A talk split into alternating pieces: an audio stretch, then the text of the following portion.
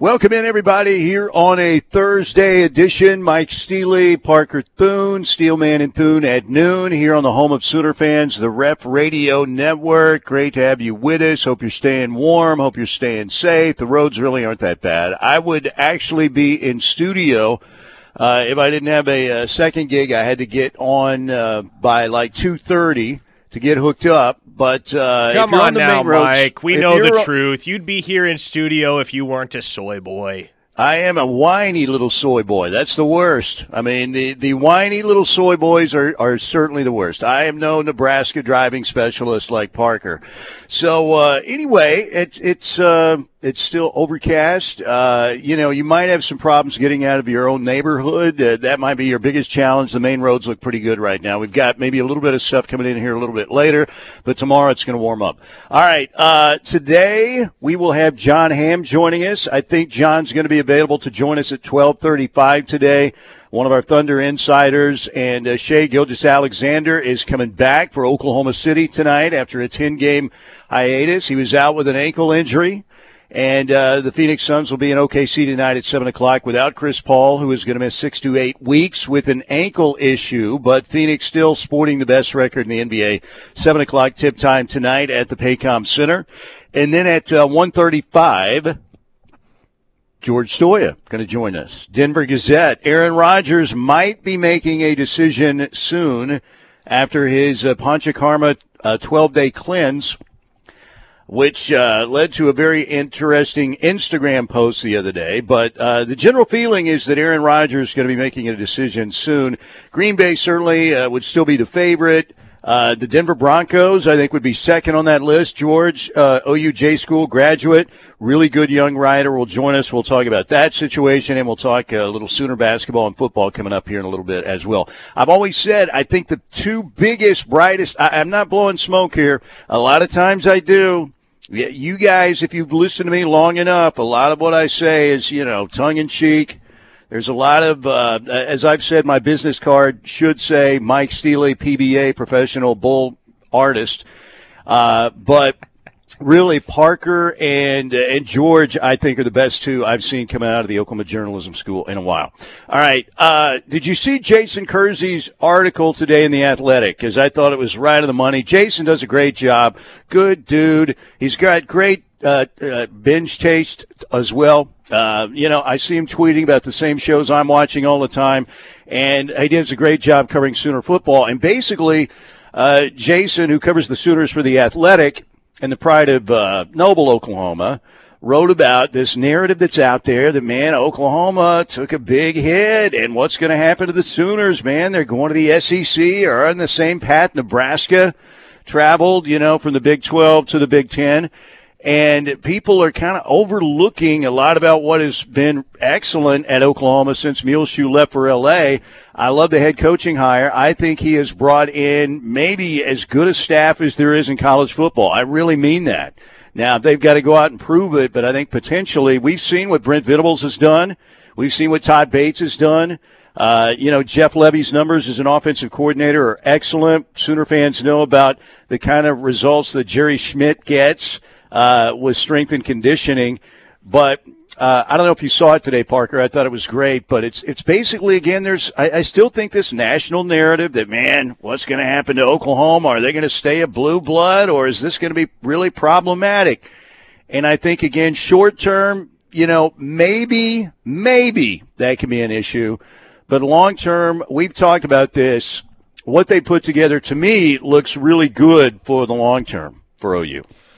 Yeah, it is. And, you know, we keep rehashing this conversation over and over and over again, Mike, but that's because it keeps getting dragged to the top of the national headlines. Oh, you know, Brent Venables' first time head coach. I'm just, I'm just not sure where how much success he's going to have at, right. at Oklahoma, particularly as they prepare to make the transition to the SEC. When you look at this team top to bottom heading into the year 2022, Mike, there's a very legitimate argument that there's going to be absolutely no drop off one year to the next.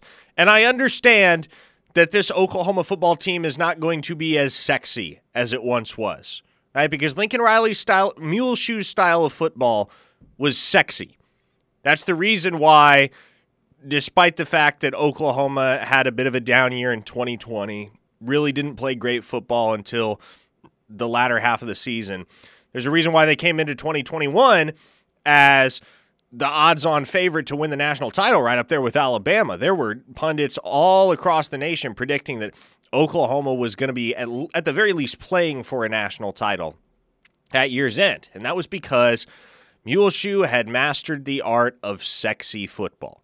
Now, the Sooners, in the five years that Muleshoe was head coach, obviously never played for a national championship, obviously never won a national championship.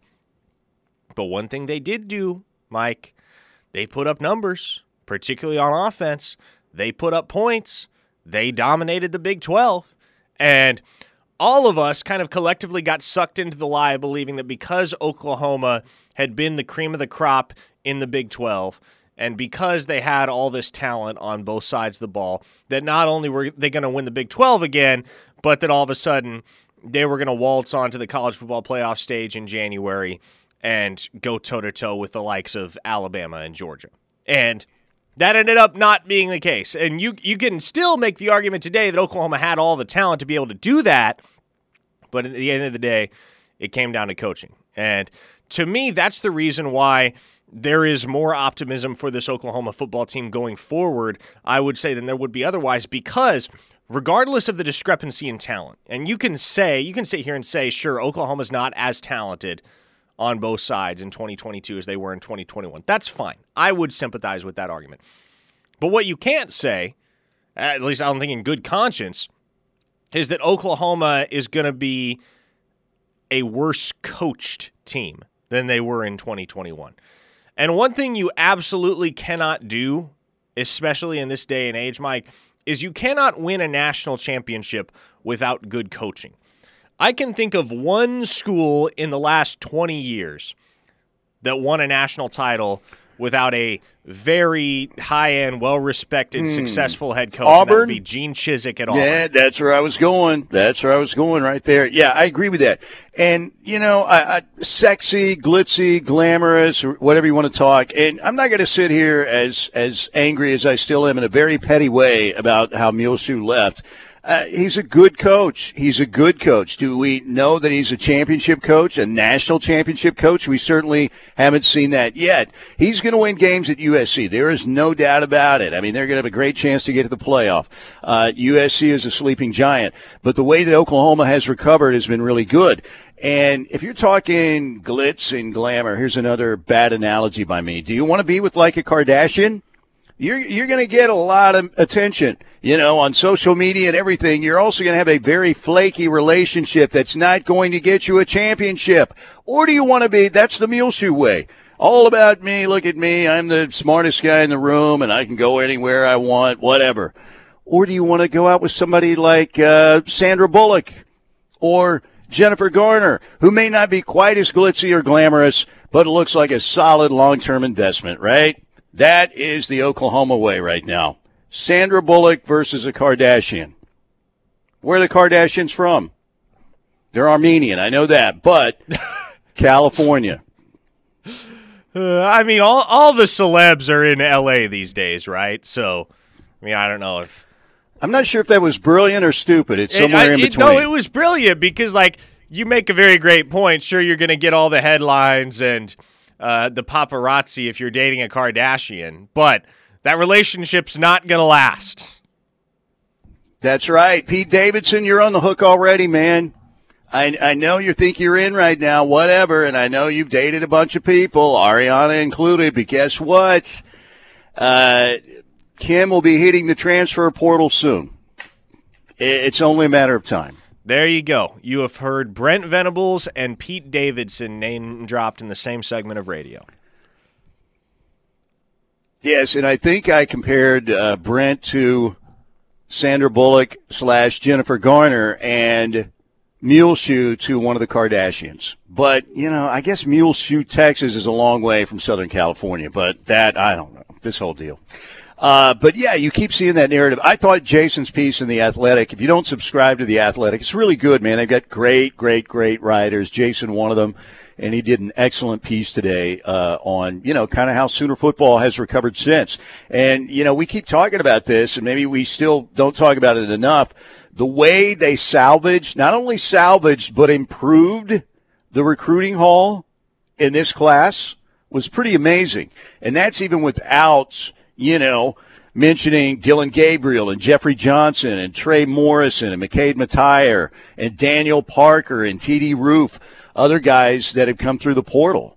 So again, in terms of answering what could have been a uh, a very I don't know if I want to go disastrous, but a very difficult situation to overcome, even for a blue blood program when it happened that quickly, like it did. Oklahoma's recovery, I think, was really good. So anyway, uh, how was your drive in this morning, by the way? Well, no I tell you what, I got my bicep workout in because I had to spend a lot more time than I anticipated scraping the ice off my car. Uh, which, you know, not my first time scraping ice, but definitely one of the most difficult times I've had. That ice was thick and it was not budging. So, yeah. Did I you have any de-icer or anything? You could warm up the car, put that de-icer on. No, or did I you just, just scrape away? I just have one of those traditional ice scrapers that's probably 15 years old by now, and it's just it's it's old reliable for me. So I whipped it out and just went to town, and uh, it took it took a while. It took a while. I I probably spent about as long scraping the ice off my windshield today as I would generally spend scraping ice off the windshield and all of the windows and the back windshield. So I it, it's weird to me, Mike, because why is why is there all why does Oklahoma always get the ice? Because I'm very accustomed to snow. Nebraska mm. always has snow every right. single winter. But ice like this is something that you only get up there every couple of years, at least in that quantity. Now, it seems like in Oklahoma, you have that multiple times on an annual basis. Well, it, you powered through. I think the Oklahoma Men's Clinic will name you one of their alpha males of the year for you getting out there and scraping your own ice without a de-icer. That's very impressive. Clearly, uh, alpha male material. I'm still a whiny little soy boy. By the way, Ronnie on Twitter, Steely, you still st- sound congested. Go to the doctor. too much time, too much paperwork, Ronnie. I have this sinus infection, whatever it is on the ropes right now. It's a matter of landing that last punch. That's what I'm trying to do. Throw so the I, haymaker. I'll be fine. Yeah, I need one more. I need one more. Like I said, just when I think I've got this thing knocked out, it comes back, man. It keeps fighting. So, anyway, all right, uh, folks, we're just underway here on a Thursday. Good to have you with us, Mike Steely, Parker Thune, Steelman and Thune at noon here on the home of Sooner fans, the Ref Radio Network. A former Sooner changing jobs. We'll talk about that when we get back here on the Ref.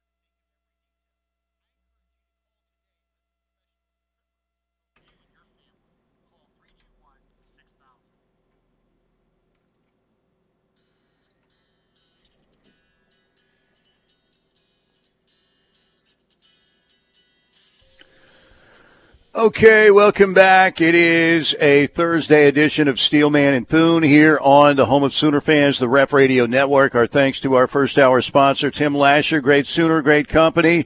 Lasher Home Comfort Systems. They will do a great job for you. We've had work done uh, with Tim's people over here at uh, our place, Shea Stadium, and they did a tremendous job. A great job very professional, nice people, and uh, they fixed our issue very quickly. 405 579 405 579 3113. That's 405 579 3113. Okay, before we get to, uh, I wanted to talk about Troy Aikman possibly going to Monday Night Football, but how, how about Grambling State hiring Art Briles as their offensive coordinator? Gabe Ikard just had a great, tw- great tweet that he put out about five minutes ago. I feel like we all deserve to know if Grambling State waited for Putin to invade Ukraine before announcing the Art Briles news. oh man. What I mean, are you, what are your thoughts? What are your thoughts on that situation, Mike? Well, look, I, mean, I, in my opinion, Art Briles is way too tarnished, and uh, I think Art Briles is a heck of a football coach. Man, he did a great job at Stephenville. He's an offensive innovator. They gave Oklahoma problems when he was there. He had some great teams at Baylor. There's no doubt about it. But man, he is too toxic for me. He is too toxic for me. And and somebody might say, well, don't know, what about Jeff Lebby? He was there. Oklahoma had no problem bringing in Jeff Lebby. And you know, we talked about the to Parker that that was going to be a hurdle he was going to have to clear. And obviously, I, I think what you do is you put your trust in. Uh, the two Joes, uh, Joe Castiglione and Joe Harroz there, and they investigated and vetted Jeff Lebby and felt good about that hire. But Art Briles, really good coach, no doubt. But man, some of the stuff that went on there is like, uh, it's it's everything you could imagine that could go wrong with a college football program. You know, the end of his tenure at Baylor.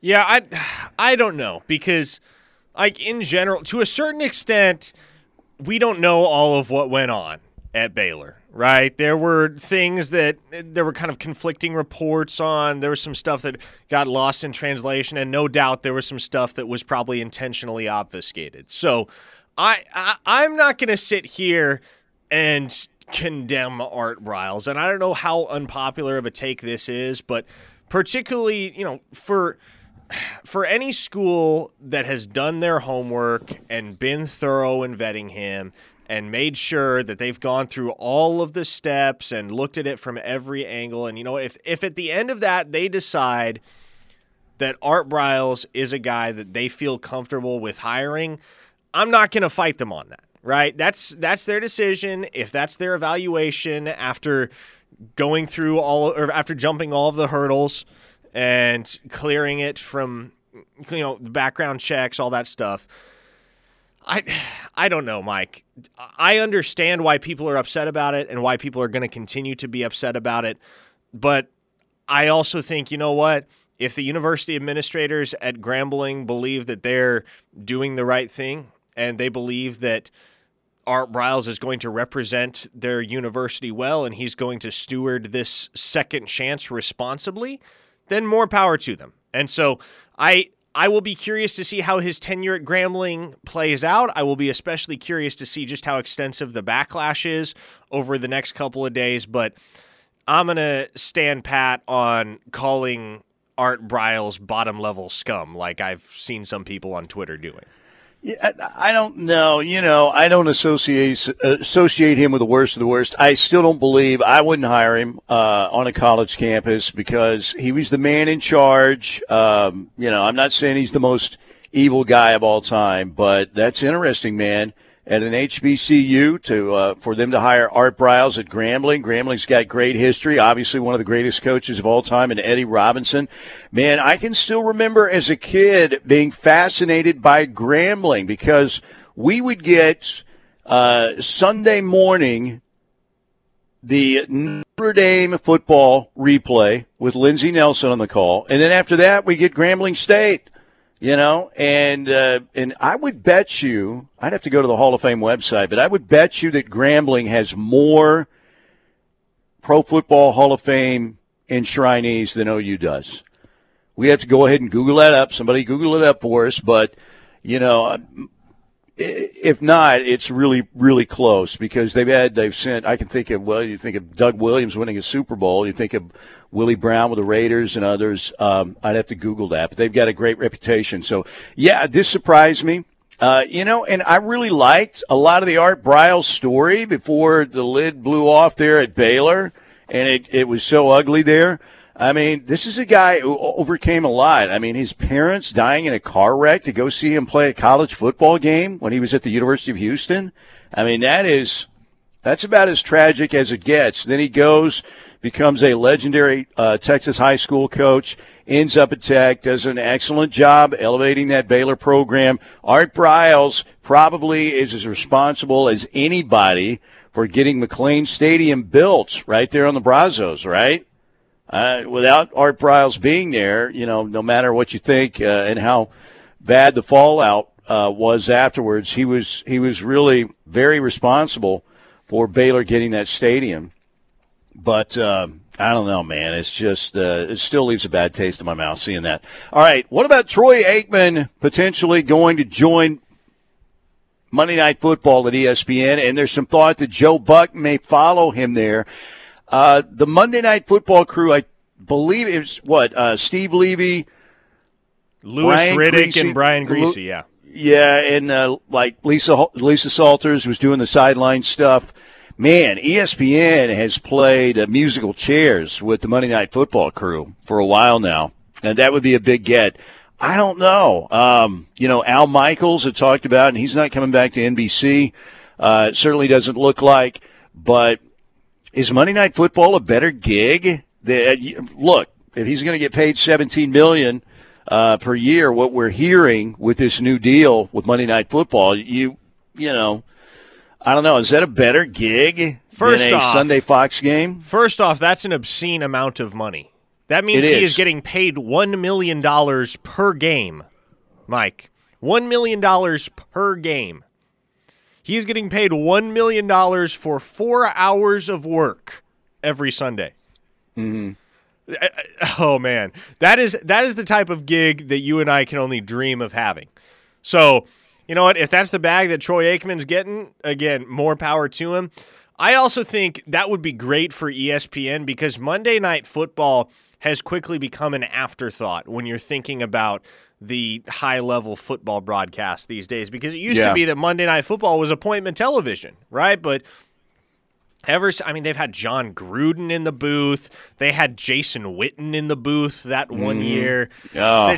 They're color guys over the years, and no disrespect to any Booger of those McFarland, guys, right? But Troy Aikman is night and day better than any of the color guys that they've rolled out over the last few years. And so yeah. I feel like this is an opportunity for Monday Night Football to really reestablish itself as a heavy hitter in terms of weekly football broadcasting. And to me, I don't know. I don't know whether Joe Buck will follow. I will always associate Joe Buck with Fox more than anything else. And Joe Bucks has been working at Fox, Mike, for mm-hmm. 26 mm-hmm. years now. So, what, what, about his baseball stuff too? Exactly. You know, if he goes so, to Monday Night Football. So that makes me wonder.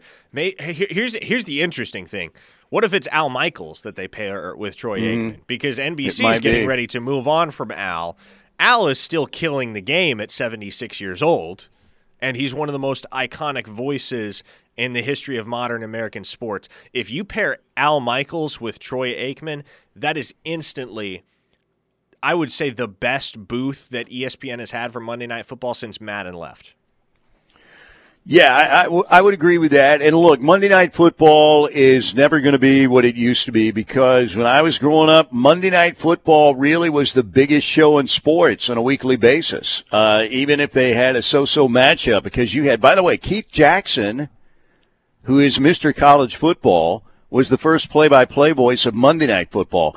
And later you think of um, obviously Frank Gifford and Howard Cosell and you know they had Don Meredith and O.J. Simpson and uh, you know a bunch of different people in the booth. But uh, Cosell's halftime highlights were legendary, and he always had something controversial to say. And it was the biggest show in sports every Monday night back in the day. Times have changed. That's when we had you know ABC, NBC, and CBS and PBS, and that's about it.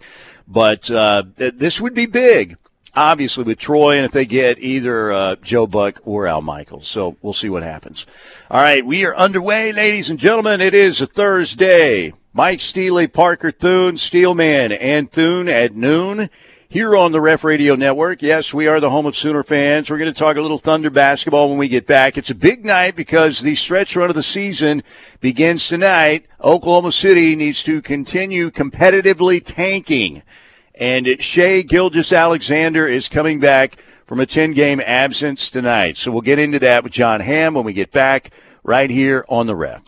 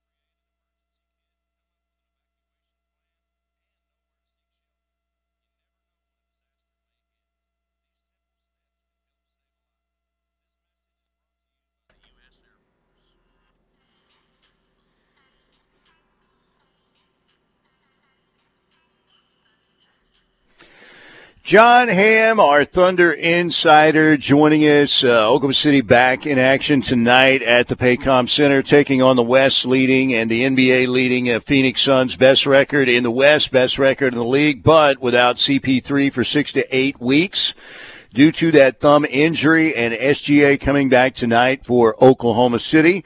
John, we appreciate you joining us. Uh, you look at where Oklahoma City is, fourth worst record in the league and uh, they are three games clear of the Rockets for three, and we know how big it is, you know, percentage wise.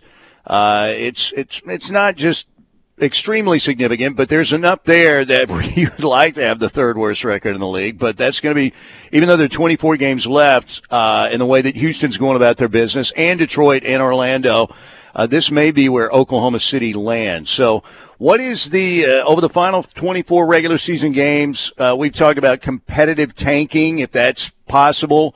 What uh, what are you looking for out of the last 24 regular season games from the Thunder? It, you know, Mike, I go back to last season, coming out of the All Star break. Uh, that's suddenly when Moses Brown got into the lineup and, and eventually landed a starting job. Uh, Aleksej Pokusevski got a starting job and, and it was pretty apparent at that point that you know the page had turned in a different direction. And then of course Shai mm-hmm. Gilgeous-Alexander, you know, is injured, um, and that helped matters a lot. I kind of expect we're going to see. I don't know if it, if it's going to be quite that drastic. I don't think they're going to be starting like Olivier Sarr at center for the rest of the season. But you know, it, I think there is going to be an emphasis on you know getting some guys some minutes. Again, Pokusevski, who has been on a, a, a bit of a roll, relatively speaking. I think, you know, putting him out there, getting a look at him in some different lineups with other guys, um, you know, giving some more time, you know, getting a look at Vit Krejci, getting a, you know, a bigger look at Lindy Waters. Just, you know, that is one way that you can both, you know, get guys some experience and also probably not have a lot of success, which, as you mentioned, right, you get into the bottom three of the league. Now you've got a 14% chance of getting the top pick in the draft. And every little percentage point, you know, that, that matters. It, it helps matters a little bit. John, what do you make of LeBron's comments last week on Sam Presti? Uh, a lot of people have speculated that eh, maybe somewhere down the line, with Oklahoma City having all the picks that they have in future drafts, maybe Bronny ends up in Oklahoma City, and that would necessarily mean LeBron ends up at Oklahoma City. Like, how much do you read into that? Do you think you just take that at face value, and that's LeBron James giving praise to a guy that he views as an elite basketball mind, or you think there's a little bit more subtext there? Uh, you know, it's it's a little bit of both. So Le- LeBron is uh, he's excellent at subtweeting people, um, and he doesn't need Twitter to do that, right? Uh, if he has a message to send, and that message uh, was, you know, largely sent at his own general manager, Rob Pelinka, um, I think it was like a genuine sort of expression on, wow, look at what, you know, Sam has been able to do in Oklahoma City, identifying all this talent uh, and keeping that team, you know, competitive for as long as they did. I, I think some of that was, was pretty genuine. But I mean, also, I think there was a message sent, you know, to Rob Pelinka. This is coming out of the trade deadline uh, where they didn't make any moves. And, you know, there was, of course, mixed messages over who was on board with the idea and not. Uh, so LeBron will do that once in a while. Now, as far as like laying the groundwork for, you know, I, I've seen people speculate. Does that mean he's trying to recruit Presti to L.A.? I, I just I don't see something like that happening. And you know, as far as like LeBron, LeBron could wind up. Look, if Bronny winds up in Toronto, I mean, LeBron might follow him up there. That's what he's you know expressed uh, desire to do. Um, you know, wherever he winds up, he wants to play the final season with his son. That may be Oklahoma City, but I mean, at that point, you're talking about a 42 year old LeBron James. Uh, let's be honest, he's still going to be a legend at that age, I guess. you know, maybe it wouldn't be the worst thing. John Hamm with us, Thunder Insider, Steelman and Thune at noon here on the Ref Radio Network. Oklahoma City and the Suns tonight, 7 o'clock at the Paycom Center. Uh, Russell Westbrook was named uh, one of the top 75 NBA players of all time, celebrating the 75th anniversary, and in conjunction with the uh, All Star Weekend, you know, some people had an issue with that. And in my mind, Russ is definitely, no doubt, one of the top 70 players of all time.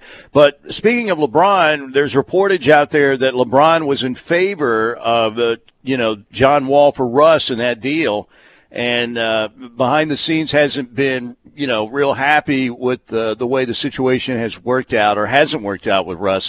What do you think of Russ's reputation right now? Uh, it, it appears to be in tatters with a lot of people but you've got to consider the the entire career here. But what do you think about you know Russ's reputation around the league now? Yeah, I mean, uh, people like to be sort of prisoners of the moment, and when you look at Russ right now, it's real easy to discredit everything he's done up until this season. And I mean, look, in terms of this season in LA, if you go on Twitter, you're going to see the very bad mistakes Russ makes, right? Because and that's the way Russ has always been when he's done something bad, I mean, it is it is loud. Whether it's a you know it's a bad pass, that it's a turnover, if it's a shot off the side of the backboard, you know those are the clips that people see, and then they sort of you know take that to mean that is Russ's entire identity. Um, you know, like he was always an awkward fit with LeBron, and it, it's not all on him. LA struggles are not completely on him. He's part of the problem, um, but I, I just think he is he's always been such an easy guy to lay blame upon because you know he's he's a guy that is pretty gruff uh, with people. He's very private, um, and again, his play it, over the years he has not been able to rein himself in uh, the way that he probably should. So you know, for all those reasons, he's always been a lightning rod. But again, uh, you know, I, I think you look at his his career as a whole. I think it speaks for itself even if you want to discount some of the triple double success that he's had, whatever, he made it happen. And plus, he was on part of, you know, he was a part of some very successful teams at Oklahoma City, right? He wasn't getting these stats in losing situations that led nowhere. Um, he contributed to winning in Oklahoma City. So you take that all into consideration. Yes, you deserve to be on the top 75 team. Unfortunately, he wanted to go back home to LA, and it just it, it, it hasn't worked out well at all for him. John, let me ask you this. Looking ahead to next year's draft, let's say Oklahoma ends up on the outside looking in in the top three. And the consensus is that the top three picks in next year's NBA draft are going to be, in no particular order, Paolo Banchero, Jabari Smith, Chet Holmgren. Let's say those three guys are off the board when the Thunder get their chance to pick. Do you add a guard? Do you take Jaden Ivey, who's probably the best player on the board at that point? Do you add him to a backcourt that already includes Josh Giddey and Tre Mann and Lu Dort and Shai Gilgeous-Alexander? Or do you take a guy that's more in a position of need, perhaps? Do you trade the pick down? What do you think Oklahoma City does in that scenario? Yeah, I mean, that's going to require, you know, a, a whole lot of soul searching, I think, in Oklahoma City if that situation unfolds and they, like you say, they wind up outside the top three, um, depending on how the picks land, can they again maybe mount, you know, uh, a, a massive trade offer to try to move up into that top three? You know, I think that's probably going to be one of the first things they look at. You know, maybe they do have to sit back and say, okay, do we need to do something drastic, you know, in terms of trading a significant player on the team, i.e., Shai Gilgeous-Alexander, to try to move up into that top three? Uh, set the rebuild back a little bit, but still, you know, it's it, it's all about getting that star player some way somehow. Maybe OKC would see that and say, hey, we've identified someone that we think is going to be a star that people aren't seeing here. I mean, I'm just completely just hypothetical. What if they see like Patrick Baldwin Jr. and they're like, we think that guy has got it. You know, th- there's there's a lot of different things that could unfold there, but I think with all the assets OKC has, they're going to continue to try to move up and put themselves in position to get the guy they really want. It didn't work out last year. That doesn't mean it'll never work out. Um, but yeah, I mean, at a certain point, you know, you add another guard, it starts to get a little packed in that backcourt. So, you know, they're, they're going to have to, you know, really, really think about things. But I'll say this too: Josh Giddey opens up a lot of things for this team in terms of who they can add because he is a positional anomaly. Being a six-eight guard that can rebound like that, it's entirely possible they may say, hey, we, we can throw another guard into this mix and play Josh as the nominal four because of just the way that he plays. So it, it, will be really fascinating to see the thought process and, and how that all unfolds, you know, whenever the draft order is known. I like that positional anomaly. Very well said there, Jim. Very well said. I like it. It's perfect, actually. All right, real quick before we let you go, uh, Evan Mobley got Rookie of the Year locked down. Does Josh have any chance over these uh, remaining 24 games? Uh, you know, I, I don't want to say no chance. I mean, clearly, if there was a, if this was like Major League Baseball, where we gave out awards in a National League and American League, uh, Josh is going to win Rookie of the Year in the Western Conference. Uh, Eastern Conference, you've got Mobley, you've got Scotty Barnes. It's largely Mobley that I think people are looking at. I wouldn't say Josh has no chance, but I think the fact that Cleveland has exceeded people's expectations, he's got the narrative behind him a little bit. He is playing extremely well for that Cleveland team. Um, I, I would expect it's his to lose, barring some sort of an injury, which we don't want to see, you know, for any player. Um, but still, you know, I, I look at it like this: if Josh is a guy at the end of the season that comes in second in Rookie of the Year voting, that's going to far surpass people's expectations from the moment he was drafted. Yeah, and, and this has been a real solid uh, rookie class when you consider uh, Franz Wagner and uh, Jalen Green and everybody you mentioned mm-hmm. Barnes and, and Mobley who've been uh, tremendous. Kuminga's been pretty good, so it's been uh, it's been a good draft class, no doubt. Hey, John, great stuff. Great catching up with you. We'll do it again soon. All right, take care, gents. Jon Hamm, ladies and gentlemen, positional anomaly. Who is a positional anomaly at the ref? Uh, Josh Helmer? Uh, well, uh, it, it, depends on what you mean by positional anomaly. Well, he comes in and does every show when he has to, right? Well, I then mean, it's def- it's certainly TJ Josh does Helmer, too. Yes. Yeah, TJ as well. I think, and, and, you know everybody helps out here. Besides me, I'm the whiny soy boy who's at home all the time. Jeez. I'm really weak, aren't I? Really weak. I think All it's right. I think it's because you're the elder statesman, Mike. It may you be. Little, you get a little bit of extra grace because you've got uh, you've got a longer resume. And that's probably why I've had uh, a sinus infection for two weeks too, because of my age and my diet and my lack of exercise and everything. All right, we'll break right here.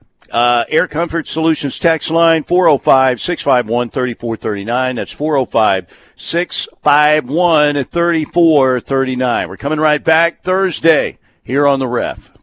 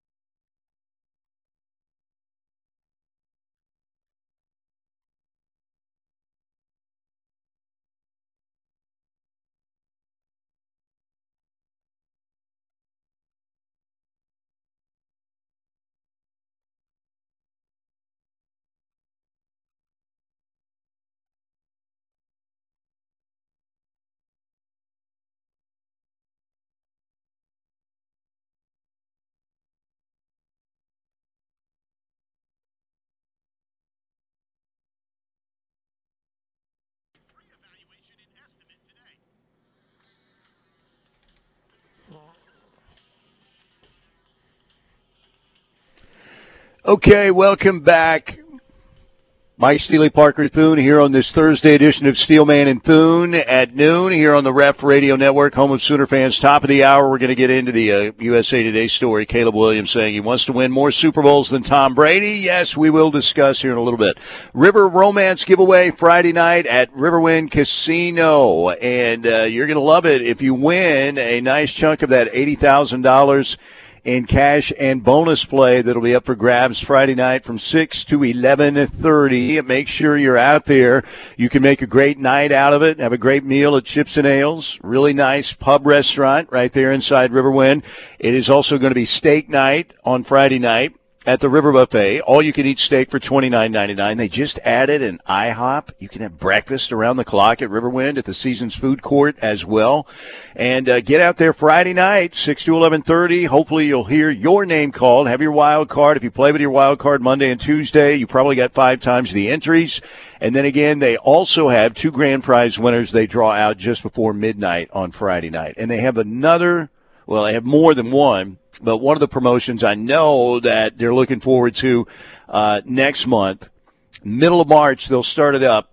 The $80,000 land into luxury promotion where the eventual winner is going to win a 2022 Cadillac XT5 and $2,000 in cash. Always the best promotions at the one at Riverwind Casino, simply the best. All right, yeah, well, let's get into the Caleb Williams stuff at the top of the hour. Um, I, I, got a text earlier. Can you guys talk about the impactful uh, portal players for Oklahoma? Who will be the biggest impact guys? And uh, well, Parker, there you got to start obviously at quarterback with Dillon Gabriel, but I think you mentioned Jeffrey Johnson, um, McKade Mettauer, Dillon Gabriel, uh, Daniel Parker, maybe he's being overlooked a little bit, but amazing blocking tight end for Missouri. Uh, and I know you've got, you know, Kaden Helms coming aboard. You've got Brayden Willis back. Uh, Trey Morrison, the uh, cornerback from North Carolina. Uh, and you also think TD Roof, maybe, the uh, Ted Roof's son, who came to Oklahoma from Appalachian State could be a guy that could play some for Oklahoma. Yeah, for me, the guy that everybody's overlooking in this whole conversation is easily Trey Morrison. I don't know that that guy has gotten nearly the hype that he deserves as a four-year starter at North Carolina, now on his way to Norman, Oklahoma. I I feel like I've said it before. Maybe I haven't. If not, I think it's safe to assume that Trey Morrison will have a starting role in Oklahoma's secondary come the fall. Now, the question becomes where does he start? Because he can play corner, he can play safety, he can play nickel. He's played all over at North Carolina. So that's a guy that, by virtue of his talent and his versatility, he's just somebody that you, you, you, almost can't imagine him not being in the starting lineup in some capacity when the fall season opens.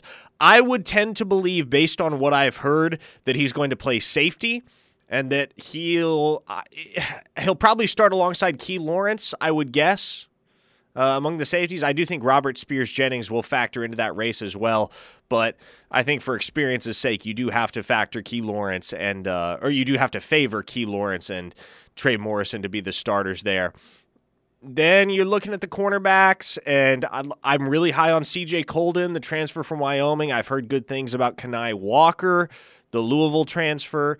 So I think you will see a significant. I think you'll see the porter pay the portal rather pay significant dividends in the secondary more so than anything else. And you also got to look at the de- defensive front line and a couple guys in Jeffrey Johnson and Jonah Laulu that should have significant roles in that rotation.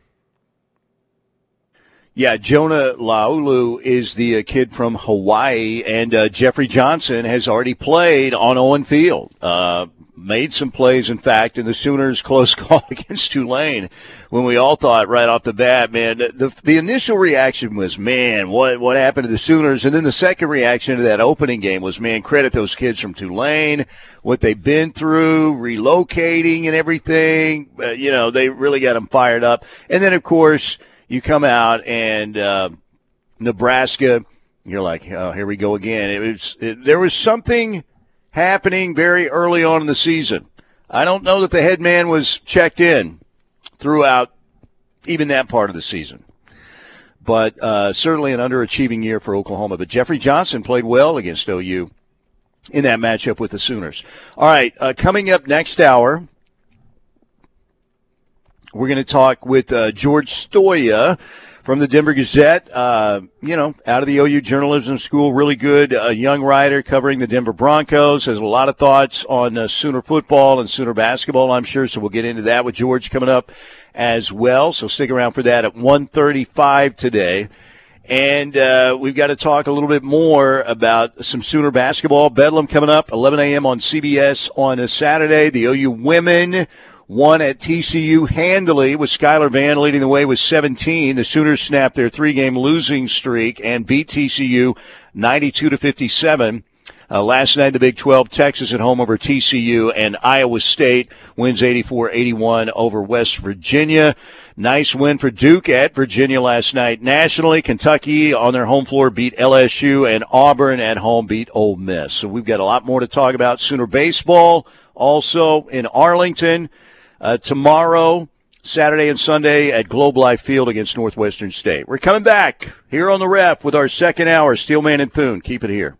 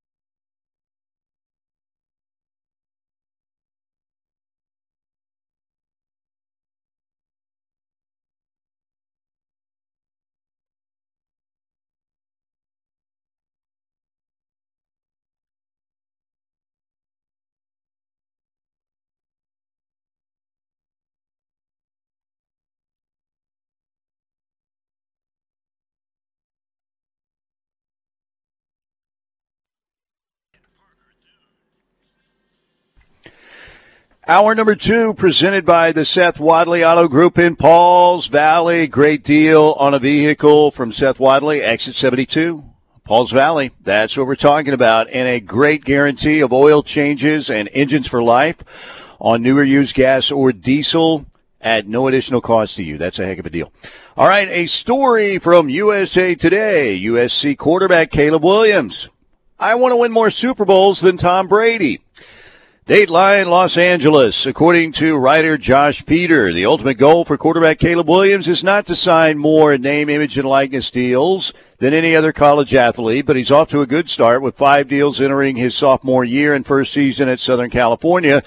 The ultimate goal is not to win a national championship, although he said he'd gladly take two of them before he plans to leave USC after his junior season for the NFL. Rather, the ultimate goal is to be the greatest of all time, the GOAT, which he knows will require winning eight Super Bowls, one more than Tom Brady. Quote, Tom Brady is in my favorite quarterback. I don't think he's necessarily the greatest other than his accolades. I'm a big Aaron Rodgers fan, but I do respect Tom Brady and what he's been able to do because if you play sports, if you play major league sports like NFL, NBA, you know how hard it is to win a championship and do it more than once. So what do you think? Caleb going to get as many Super Bowl rings as uh, Tom Brady, Parker? Will he get a national championship? First off, I think it's hilarious how Caleb's like, "Yeah, I'm leaving USC after my junior season." Like He's not yeah. even he's not even opening himself up to the possibility that he'll be coming back to the Trojans in 2024. Like, nope, three years and I'm out. Which we all kind of knew, but to hear it from the horse's mouth is kind of jarring because can you think of a can you think of an athlete that's ever done that before, Mike? Can you think of a college athlete, college football player that's been like, "Yep, I'm planning on being here 3 years and then I'm gone." Not off the top of my head, I can't. I mean, you, you kind of knew, like with Trae Young in basketball, you knew it was a one year deal. You know that he and Rayford had their sights set on the NBA, but I can't remember a college football player off the top of my head coming out and saying that like Caleb did. So I don't know. And he's an Aaron Rodgers fan. And look, I like Aaron Rodgers too. And but Aaron Rodgers was that was out in California. He's a He played at Cal, one of USC's rivals, of course. Aaron Rodgers just got through with a Panchakarma 12 day cleanse where they were vomiting, defecating, and cleansing. I mean, that's a California thing, I guess. That uh, I don't know. What? Uh, what? Part of that was yes, uh, t- taking uh, enemas as well. I'm so confused. That's where Aaron Rodgers was, and that's where he got, I guess, all into his feels with that Instagram post where he told everybody how much he loved them. So you're saying this cleanse, this cleanse is a California thing? That's my understanding, yes. What on earth? That's one of the more bizarre things I've heard this week. I mean, apparently, if I'm going to uh, cleanse, Panchakarma means five actions to eliminate toxins. Yes, there are enemas involved. There's nasal cleansing. Many of the treatments also use oils, and a special diet can also induce vomiting. There's purgation, which means we're making sure that your GI tract is very cleansed. Oh boy. Oh, oh my good. Oh my goodness, Mike. Aaron Rodgers is turning into Chris Traeger from Parks and Rec. That's what we're witnessing. We are witnessing de-evolution.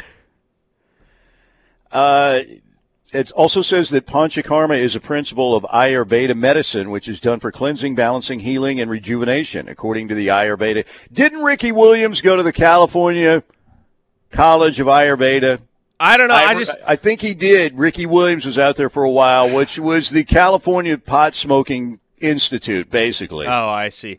I just I hear you reading all this stuff, Mike, and I'm just like it's like you're reading to me a script from a Parks and Recreation episode where Chris Traeger is exp- is explaining his latest. I don't even know what you would call it.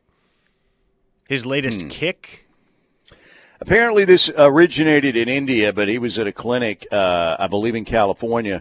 Uh, there are many ways that you can cleanse yourself through panchakarma, therapeutic vomiting or induced vomiting, uh, purgation therapy or forced diarrhea to purge the bowel and cleanse blood toxins, the sweat glands, kidneys, stomach, small intestine, colon, liver, and spleen. Now, if I'm going to a spa, I'm not going to be sitting on the throne all day. I can tell you that.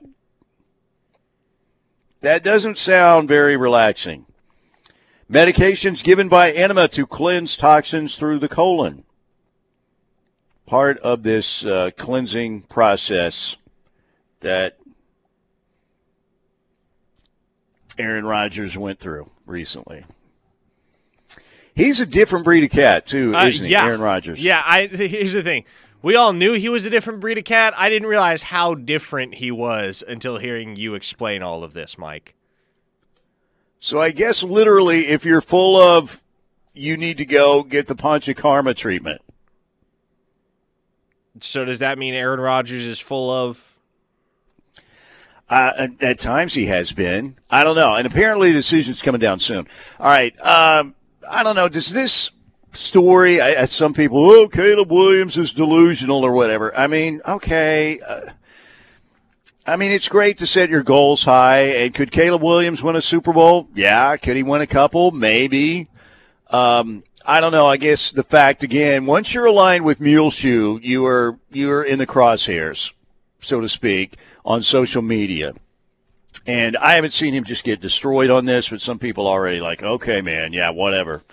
Um, we we talked about this uh, a while back, and somebody was asking me, um, you know, and, and this person's big OU fan, and said, "Man, I'm gonna I'm really gonna miss Caleb Williams because I think he's to be a superstar and has a great chance to win a Heisman at SC." And I said, "Well, yeah, he does. There's no doubt about it. He's got an incredible um, high ceiling. He hasn't scratched the surface yet. Made a lot of plays for Oklahoma." But he asked me, will he end up being the most missed uh, Oklahoma player, like in terms of a guy who could have been great at Oklahoma. And I, I still went with Marcus Dupree as my guy. Um, I'm trying to think of other players. There aren't a lot that fit in that category. Mike Gaddis might be one. Mike Gaddis got to play, you know, a couple seasons, but he had that severe knee injury, always seemed to be getting hurt, but man, he was headed towards an NFL career and uh, was going to be among the great Sooner running backs. He was already, look, he's still one of the Sooners' better running backs of all time, but uh, never got to fulfill his potential because of injuries and uh, just some bad luck. And uh, he passed away. Mike Gaddis passed away like at 50 years old, which is a sad deal.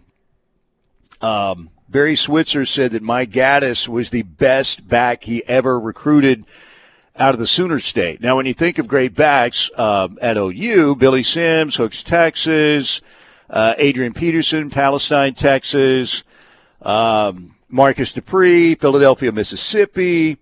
Uh, there are some good backs that they recruited. Uh, obviously, uh, Billy Vessels, Heisman winner of what Cleveland, Oklahoma. I think for Billy Vessels, obviously not recruited by Switzer, but Mike Gaddis was a star, man. Um, no doubt about it. So he had kidney issues, passed away early at the age of 50, Mike Gaddis. It, you know, Parker, you're still so young. I don't know that you would have a list, but um, I don't know. How will Sooner fans, again, I think you've hit the nail on the head many times. What Caleb Williams will be remembered for more than anything else is bringing OU back, and he'll always have a place in OU history, mainly due to what he did in the Cotton Bowl. Yes, and again, I, we were talking about it at the time amongst the media that were present at that game, Mike, and the conversation we were having, and of course, we didn't realize how significant this conversation was going to look come January, February. But the conversation yeah. was Is Caleb Williams going to be a legend in Oklahoma circles if he never does another thing for the University of Oklahoma? If this is his one moment in the limelight, is this going to be good enough to cement his place in history? And the consensus among us, including some of those media members much older than myself, was yes. This ensures that Caleb Williams has a spot in Sooner lore forever. Now, naturally, we were all expecting that Caleb Williams was going on, he was going to go on to do great things for the University of Oklahoma in the months and years ahead. And he he he did some more good things over the course of the latter half of that 2021 season, but now, you know, you sit here and look back on that year as the only year that he'll ever play football in a University of Oklahoma uniform, and all of a sudden that conversation has a much greater significance. And so, to me, that is yeah, that's what Caleb Williams will always be remembered for is that game against Texas, the greatest comeback in the history of the Red River Showdown and in my eyes, Mike, just from a comprehensive standpoint in terms of environment and atmosphere and narratives and storylines and the overall experience, that's the best football game I've ever witnessed in person. Now, as far as Caleb Williams saying, I want to have more Super Bowl wins than Tom Brady, look, that's all fine and well. Sure,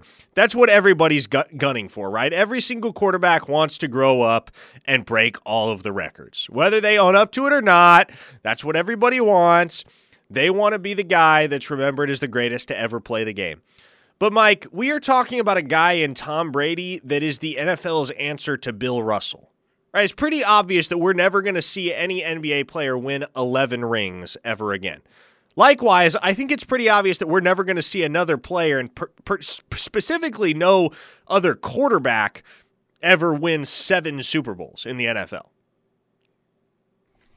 I would say that's a safe bet, yes. Uh, and remember in the uh, Super Bowl Kansas City, Tampa Bay, everybody was talking about, man, this is the chance. Pat Mahomes right here. Patrick Mahomes could be the next Brady. He's the one guy who could challenge. And then Tampa Bay won, of course. So um, it'll be interesting to see how many Mahomes winds up with. But, um, you know, uh, one, I would would have thought that he might have uh, at least two by now based on when he won his first. But again, still stuck with one. All right, ladies and gentlemen, we're going to take a quick break. Uh, your favorite sport, what kind of shape is it in right now? Good, bad, or ugly? What do you think? We'll get into that when we get back. We've got George Stoia coming up at 1230, or pardon me, 135. 135. We're already past 1235. And if you want to hit us up, Air Comfort Solutions text line, always there for you. Area code 405 651 3439. We're coming right back here on the ref.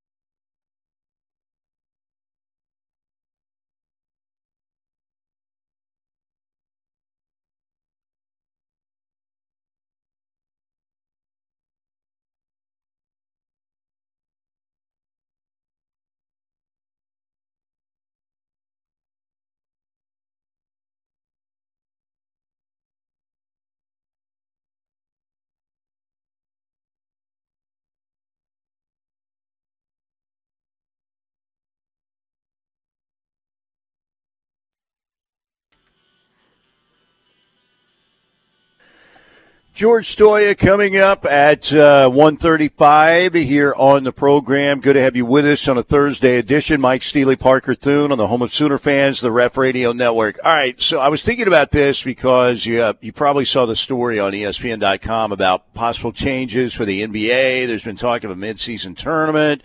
Uh, reducing the uh, the regular season schedule down to like 58 games. You know, going with the uh, the Elam uh, way to end the game. I believe that's what they're calling it. Where at a certain point in the game, with four minutes left, you add seven to the uh, team that's leading the game score at that point, and then that is the game. The way you close it out, you can avoid you know fouls and a lot of other stuff, uh, and and basically make the game more exciting.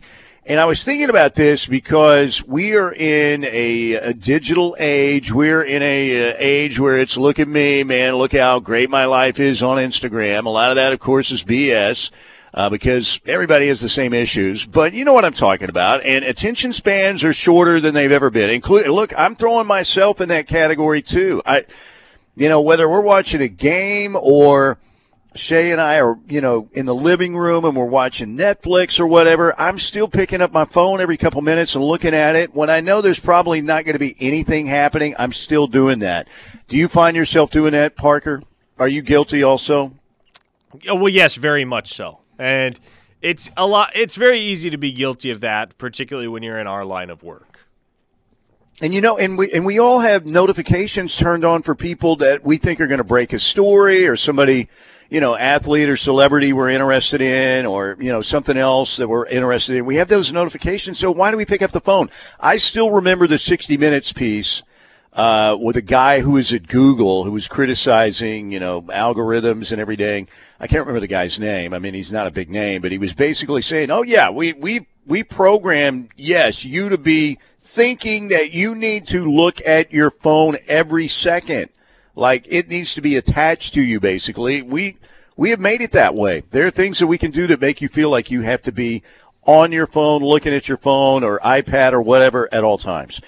And that get in, gets into a little bit of what we're talking about with the sports world these days because I'm thinking about your favorite sport. And I think around here, you know, most of us would say college football, number one.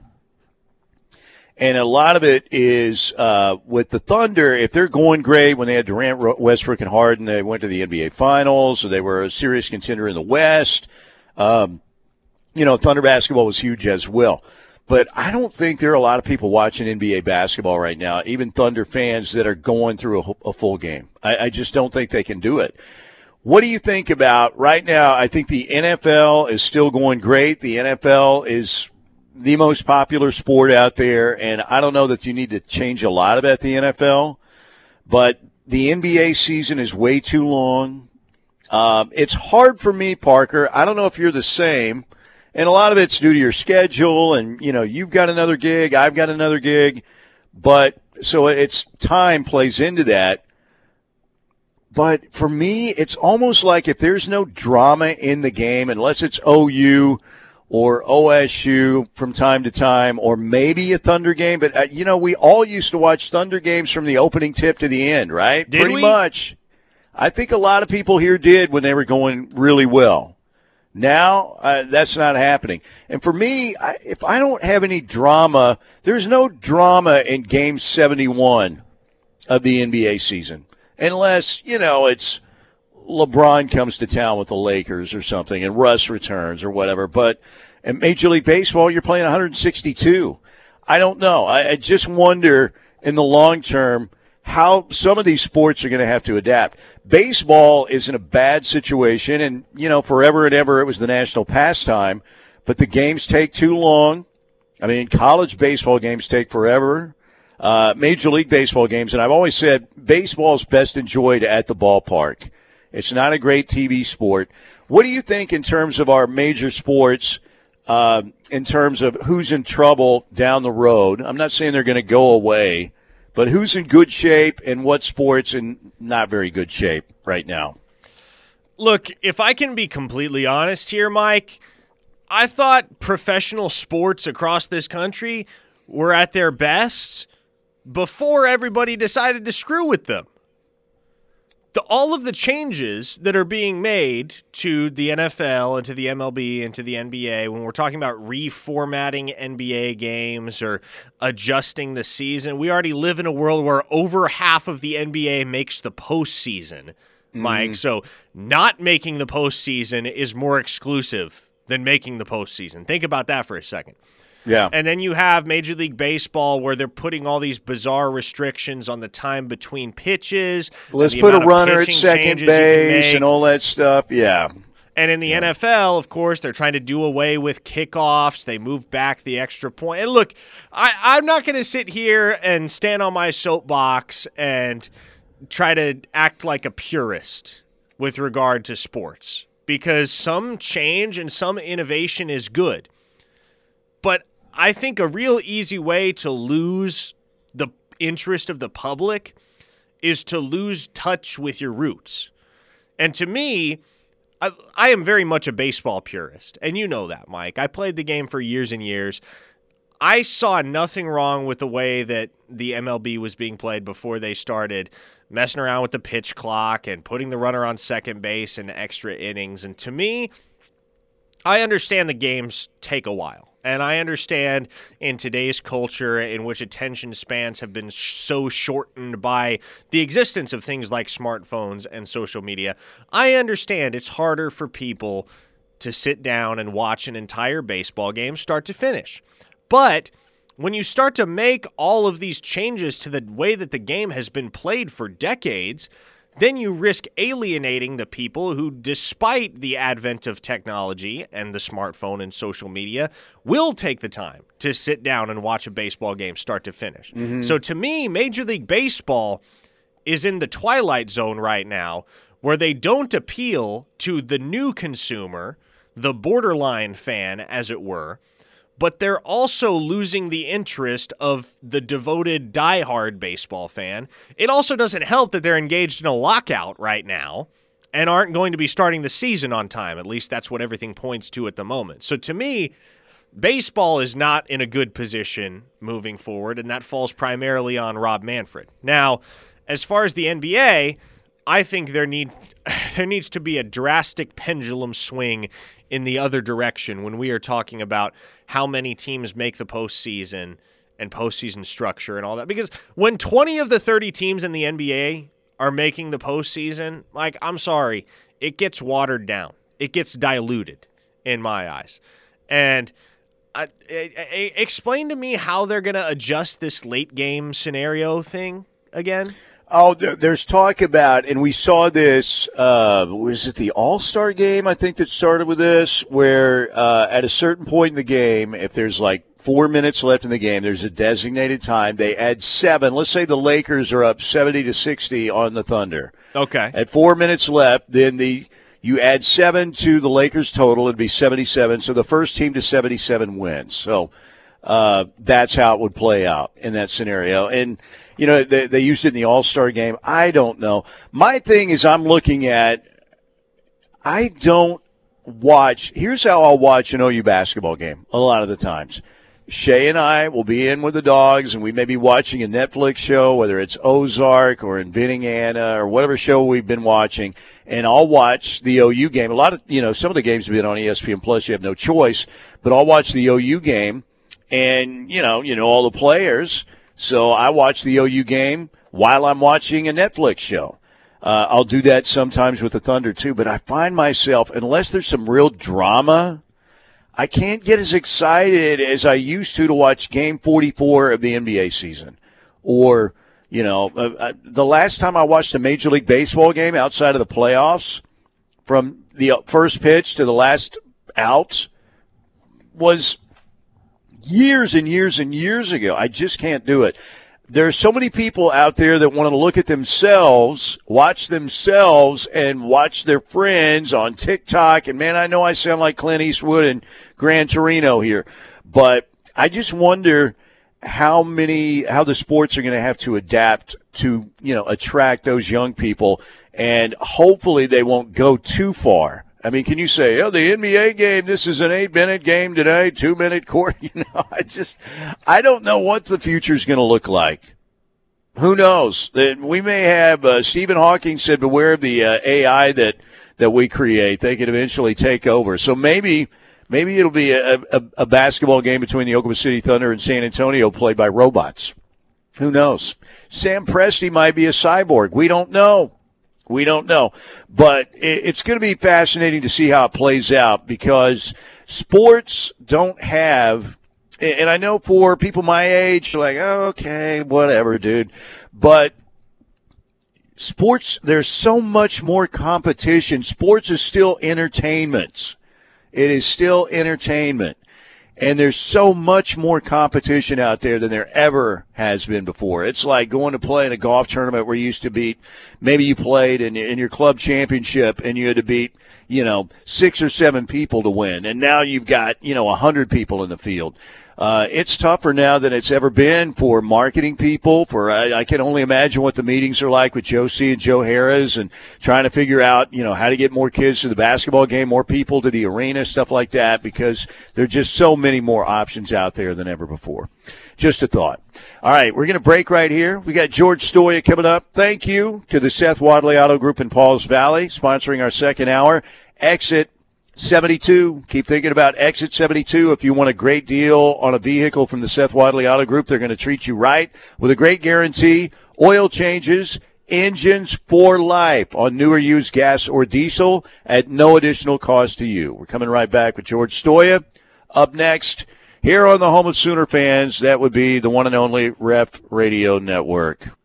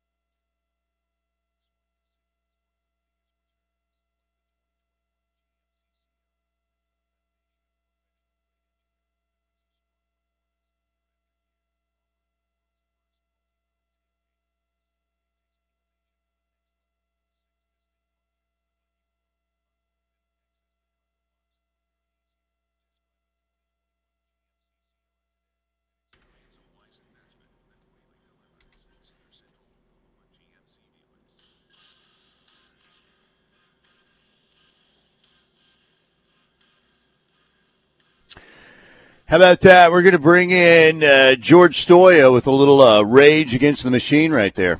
Uh, the Tom Morello Rift. The Rift is coming. It's one of the better ones. Evil Empire. Good one. There it is. There it is. Harvard law graduate Tom Morello. I still like Zach Della Rocca a little bit better though myself. Tom Morello Joe, is in the running for most interesting man in the world though. He is he is an interesting dude. There's no doubt. Uh, I loved Rage back in the day. Loved Rage Against the Machine. Awesome band. All right, George Stoia, awesome writer, Sooner grad, and uh, we bring George on from time to time, not only to talk a little uh, Denver Broncos football with us, but uh, Sooner sports as well, because you know he's keeping up on those uh, as well out in Colorado. Let's start with the Aaron Rodgers stuff. You know, at one point last offseason, we thought we might just see Aaron Rodgers in Denver, and it sounds like a decision is coming down fairly quickly for Aaron Rodgers. After all, he just went through his uh, cleanse, of course. Uh, are Bronco fans talking this up still, or uh, after what happened, uh, you know, last offseason, has that talk kind of subsided somewhat?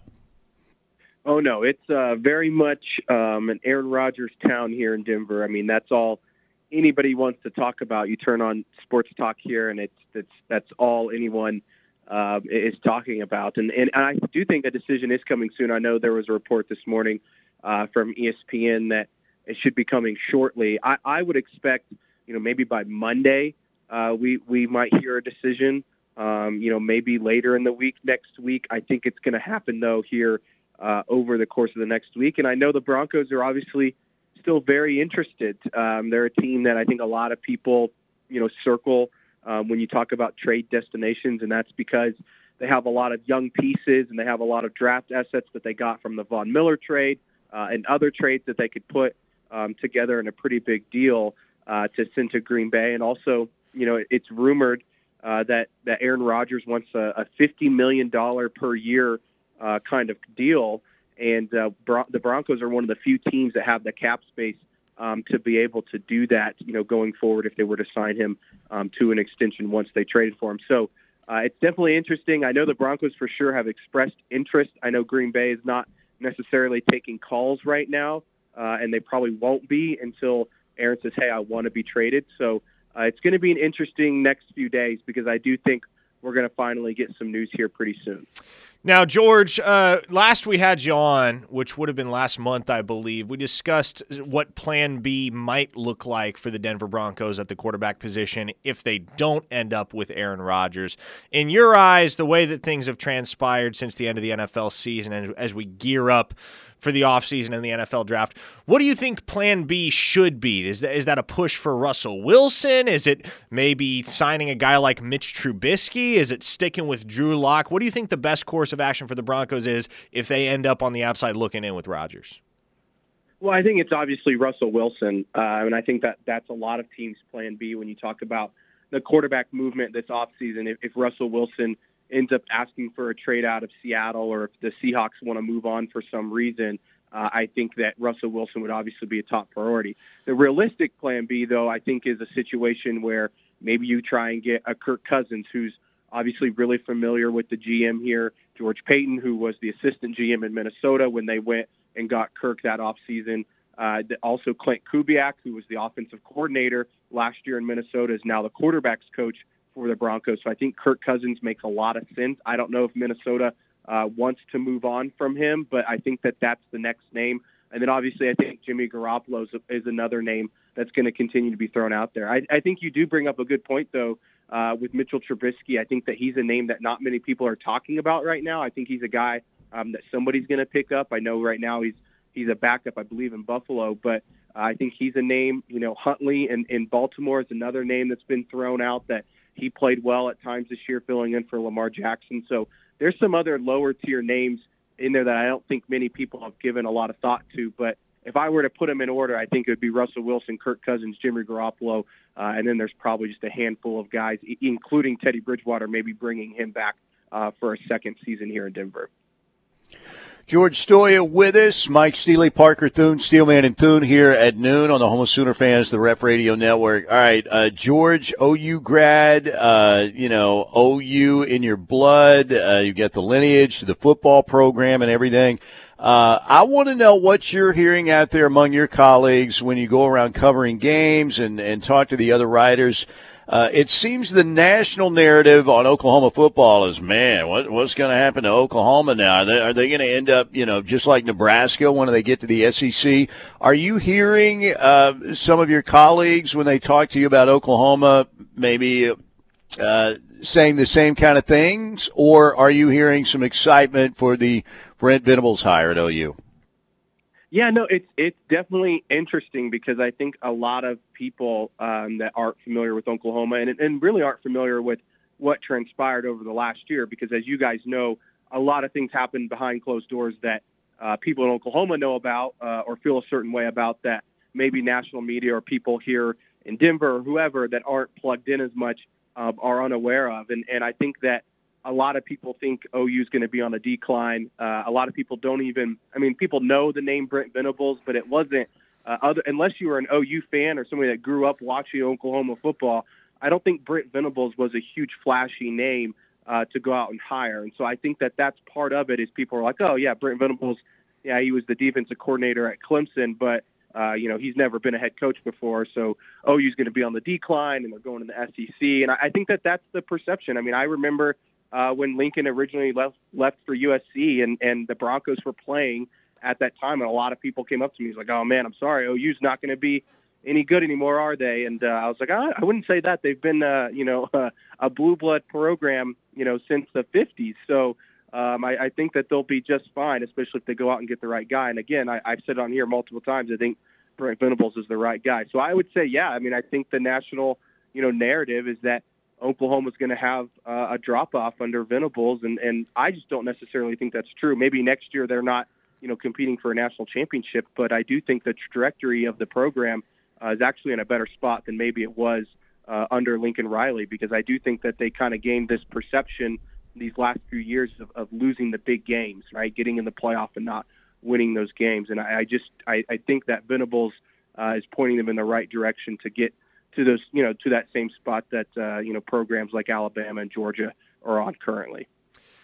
George, as you look around the Big 12, and obviously we don't know how long it's going to be until Oklahoma makes the transition to the SEC. Could be a year, could be two years, could be three years, whatever the case. For the remainder of Oklahoma's tenure in the Big 12, who do you look at as the Sooners' primary competition? Who are they going to be doing battle with more so than anything else for the title of cream of the crop in the Big 12? Is that Dave Aranda and Baylor, Mike Gundy and Oklahoma State, Steve Sarkisian in Texas? Which of those Big 12 programs right now do you think is headed in the best direction? Yeah, no, I think it's interesting, Parker, because and you guys know this. It feels like the last few years, obviously, Oklahoma's been on top, and it seems like every year there's there's a new opponent, whether it be TCU has an up year, or, or Baylor like last year, or Iowa State, you know, there for a few years. And it's kind of been, you know, a, a revolving door. And, and I think obviously Texas will always be one of those teams. I know obviously that they they've they've not been very good recently, but uh, they've always got great players, right? They they, they haven't lacked talent uh, necessarily in recent years. So I think that you have to put them in that category. Um, I think Iowa State under Matt Campbell has done a really good job. I think they're going to drop off this year. Obviously, lose a lot of guys, a lot of talented players that have been there for a long time. Uh, I think Baylor, Dave Aranda has that program moving in the right direction. I think he's doing a really good job on the recruiting trail, finding players that maybe not other programs have been going after. Uh, and one of the teams that I think, and maybe I'm biased because my, my cousin is actually on the staff there, is Kansas State. Uh, I think that they have uh, they have a good chance to be pretty good next year. I think going out getting Adrian Martinez from Nebraska, who I know has had an up and down career, but you put him in that system, and, and they really haven't had a quarterback, um, you know, that's been that consistent. Skyler Howard has been injured, you know, throughout his career, but you put Adrian Martinez in that that system with uh, Deuce Vaughn, I think that they have a really good shot to be um, kind of a surprise team next year. So I think it's kind of a host of teams, right? I mean, it, you never really know. I think there's always that surprise team. Oklahoma State, I mean, obviously they're moving in the right direction uh, with the season they had this last year. So um, I, I think that it, it's kind of a group. I, I know that didn't really answer your question, but I really think it's kind of a, a mix of, of teams uh, in the Big 12 every year, and there's always maybe a surprise team that comes out of nowhere. OSU maybe being that team last year. So um, the Big 12's tough. I don't think the Big 12 gets enough credit for being as tough of a conference as, as they really are. All right, George, before I let you go, I, I guess it's been uh, almost two years out of, of Norman for you, right? We're, we're approaching yep. two years. Uh, college hangout, Norman hangout, you miss the most, and uh, Norman food, you miss the most. Uh, they might be the same. Oh, I, I got to go with Diamond Dogs, of course. Um, you know, I actually hosted a podcast there. I think my junior, sophomore, junior year, I'd host a live podcast and uh, had a bunch of people on, and and you know that was the place to go. And I was telling my brother, who you know he's a junior now at OU, and and he was telling me, you know, there's no place to go eat late at night. You know, when you're having a good time on campus corner, I was like, man, Diamond Dogs was the place. So to hear that it's reopening, I think that happened maybe this last weekend. Uh, that's a big deal, man, because those college kids, they, you know, they get hungry at one or two o'clock a.m. Uh, you know, when they're out having a good time. So I, I have to go with Diamond Dogs. Get the Wonder Boy if you're there. I hope they still have the uh, the margaritas too, because those were those were some of my favorite my favorite drinks too. But uh, and O'Conn's, you can't go wrong with O'Connell's either. I have to shout out O'Connell's because I spent a lot of time at O'Connell's while I was in college. George, good stuff, man. We love checking in with you every now and then, and uh, still seeing your stuff there when you when you tweet out your stuff. Uh, it, it, looks to me uh, you're you're enjoying your life in Colorado. It's got to be beautiful out there, obviously. Oh yeah, I I, lo- I love Colorado. The weather's great. Um, you know, most of the time it's like five degrees today, and I know you guys are dealing with some weather too. But uh, I I love it here. But you know, I I, I still miss Oklahoma uh, every day. Especially I went back home this last weekend, and I was like, man, I really miss Oklahoma. So maybe one day I'll come back. There you go, George Stoia. We'll talk to you again soon, George. Thanks. Yeah, thanks for having me, guys. All right, we're going to break right here. Riverwind Casino, ladies and gentlemen, get out there for Friday night. It is the $80,000 drawing, the, big drawing for $80,000 in cash and bonus play. They've been given away in the River of Romance giveaway. They also have, they've got an IHOP now at the food court. I mean, you've got the best promotions, the best games, the best service, best bars and restaurants. You add IHOP that you can have 24 7 to the mix out there. That's a grand slam home run. Well, Denny's is the grand slam, but you know what I'm talking about. IHOP, breakfast, best meal of the day. Now you got that 24 7 out at Riverwind. That's why they are simply the best. All right, we're coming right back. One more segment to go here on the ref. Keep it here.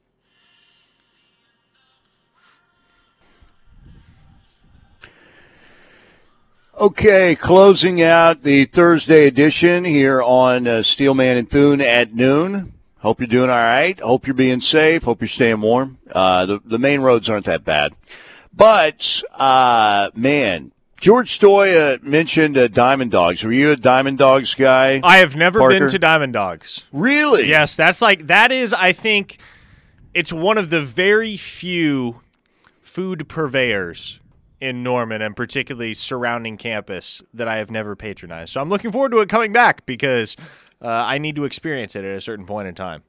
Isn't that where There- Joe Mixon got into trouble back in the day? No, that was Pickleman's. Oh, okay. Yeah, back in the day. Uh, but uh, you know what? Hot dogs, pizza, barbecue, three foods that will never get old. Can we agree on that? I mean, I, I could get, I could have pizza, a hot dog, and some barbecue every night for the rest of my life. I don't know. I'd be very, I, I, very I, happy. I feel like my blood my blood pressure would get very high at a certain point in time. YOLO, man, you only live once. Even if it's, you know, mid 50s or something, at least you enjoy some really good food. Actually, you know, I need to improve my diet, but I'm I'm having fun with my diet right now. It's uh it's very sugary and very uh well, it's pizza, hot dogs, barbecue, stuff like that. Yeah, absolutely. Uh, my wife now, she's super disciplined. Her her diet, you know, she's smart. I'm not, so that's the difference, pretty much. Okay. Uh, any other uh, closing notes we need to get to before we get out of here? You and uh, Tyler will have uh, locked in coming up here in a few minutes at the top of the hour. Always some great uh, Sooner football stuff during that hour, including uh, the very latest in recruiting and more. So that's coming up here in just a bit. Uh, via the Air Comfort Solutions text line, going back to the Aaron Rodgers conversation, uh, one texter says it's the girlfriend that has got him doing this. So uh, Shailene, Shailene Woodley is Woodley, taking yeah. is taking the blame, I guess. But did they did they not break up or did they say what was the news? Was the news what they're not engaged or something like that? I don't guess know. they're friends. I don't know either. Celebrity Aaron relationships are way too dramatic for me to pay much attention to. Yeah, I hear you. I hear you. What is the worst? Lamar Odom got ruined by the Kardashians. There's no doubt. Uh, yes, he did. oh boy, Lamar Lamar Odom got the short end of the stick on that one. the Kardashians turned us all into, well, not all of us, but into a look at me society. I need my attention. I'm not really that good at anything, but I can make sure that people think that I'm really important. You know, and you have to be uh, somewhat attractive, obviously, as well. But, you know, they don't do really. I, I, look, well, they're fashion designers now. Yes, because they became popular because of, well, Kim's video and uh, they're I, I don't know. I think once we look at the uh, down the road when the history of how it all came to an end, the Kardashians becoming prominent figures in society will probably be one of the reasons for the downfall. So hang on, how how culpable are the Kardashians in Putin's invasion of Ukraine? Very, absolutely very. This is kind of scary stuff, by the way. Putin, of course, pure evil. But um, we'll see how this is going to play out. You never, you know, golly, and all the people, you know, freeing the Ukraine, fleeing right now. Scary stuff. Very scary stuff. I, I do think that uh, Muleshoe will also be uh, part of the uh, reason for the decline of civilization, too, uh, because of selfish people like him uh, who just lie. I mean, flat out lie. He'll be part of the problem as well. There's no doubt. One of the big figures in the downfall of society down the road when the history books are written. All right, we got to get out of here. We've got Locked In coming up next. Parker joining Tyler McComas for a really good hour of radio, ton of Sooner information and conversation. Thank you to the Seth Wadley Auto Group in Pauls Valley for sponsoring our second hour. They are awesome. Exit 72 for a great deal on a car or truck. We're out of here. Locked in up next.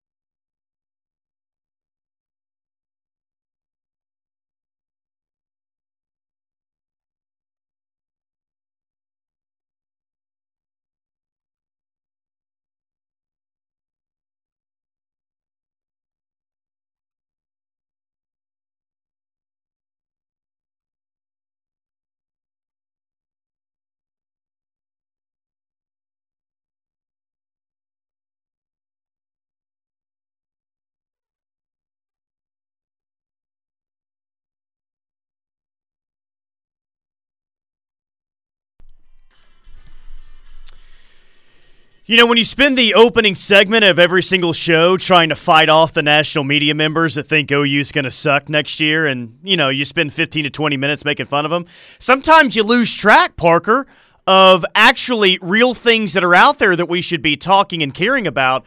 I totally forgot until today that, yeah, Josh Conerly and uh, Overton are still out there right now. And as I kind of dug into the current situation with Josh Conerly, I did not like what I uh, found in terms of uh, OU's chances right here. He is visiting OU this or visiting USC. I'm sorry, this weekend. Correct? Is that the plan? This week, oh gosh, let me think here. Not, he wouldn't be visiting USC this weekend because it's there was one so. recruiting service that uh, was saying that he's going to be visiting USC coming up this weekend. Um, Interesting. Um, I'll double check on that one to see if yeah. They, no, regardless, I know wrong. I know he is visiting USC, and I know there is confidence in the USC camp that Conerly is going to be a Trojan. So, uh, look, this is. I, I've been telling you the exact same thing. I've been telling you all the exact same thing about this recruitment for quite a while now. Don't get your hopes up. Just don't. Everybody is better off just not getting their hopes up about Josh Conerly. If we get a surprise of all surprises and he decides to commit to Oklahoma after exhausting his visits, then great. It's not something I would bank on. It's not something that I would consider a likelihood or even a strong possibility at the moment. Oklahoma is in the running, and that's about it right now. So he's visiting USC the 25th through the 27th, but Parker, it's March 25th through the okay, 27th, gotcha, not gotcha. February. And I was confused too. Like, I thought that this was the dead period because there's not a whole lot of recruiting stuff coming out right now. But uh, yeah, he, he's uh, going to be visiting USC next month. This is still going to last a while. And I don't know. I'm kind of ready to set sail on this whole thing about OU's chances.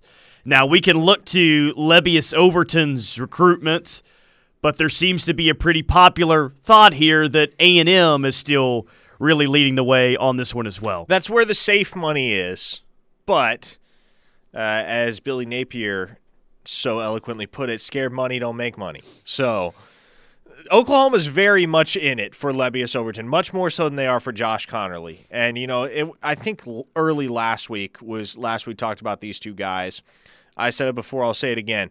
You should be a lot more confident about OU's chances with Lebbeus Overton than with Josh Conerly. And I was actually talking to a couple sources last night that believe Oklahoma is actually trending in the right direction as of right now for Overton. So, and if you had to pick between the two, it's not it's not close. You would take Lebbeus Overton over Josh Conerly. Conerly's a nice player, but sure. I, I, would I would rather have Lebbeus Overton, even with the plus one that he brings along. Yeah, you'd rather. I think you would rather have a game wrecker on the defensive line than a uh, mm-hmm. top flight offensive tackle because you know for a fact that whoever Bill Bedenbaugh puts out there at left and right tackle, those are going to be football players. Those are going to be guys that are capable of protecting the quarterback. And so, especially at the University of Oklahoma, you would much rather have an elite defensive lineman, the likes of LT Overton. That's going to be Texas A&M, Oklahoma, and Oregon that are in the final running for LT. And ultimately, it's going to come down to OU and Texas A&M. By the way, I was talking to David Hicks last night. Oh, nice. Five-star defensive lineman. Still some Allen. good news there. That's going to be an OU A&M battle, which isn't a huge secret. But uh, one of the things he said that uh, kind of took me by surprise and uh, is something that most fans will either love or hate to hear is that he wants to play with LT Overton. Ah. So if that swings A&M's direction, yeah. maybe you feel worse about Hicks's chances, but yeah, if LT ends up in Norman, then you're, sit, you're sitting pretty right for DJ. Well, it is interesting that and there's always been OU A&M recruiting battles, but it seems like, you know, over the over time it's been more OU Texas heads up recruiting battles.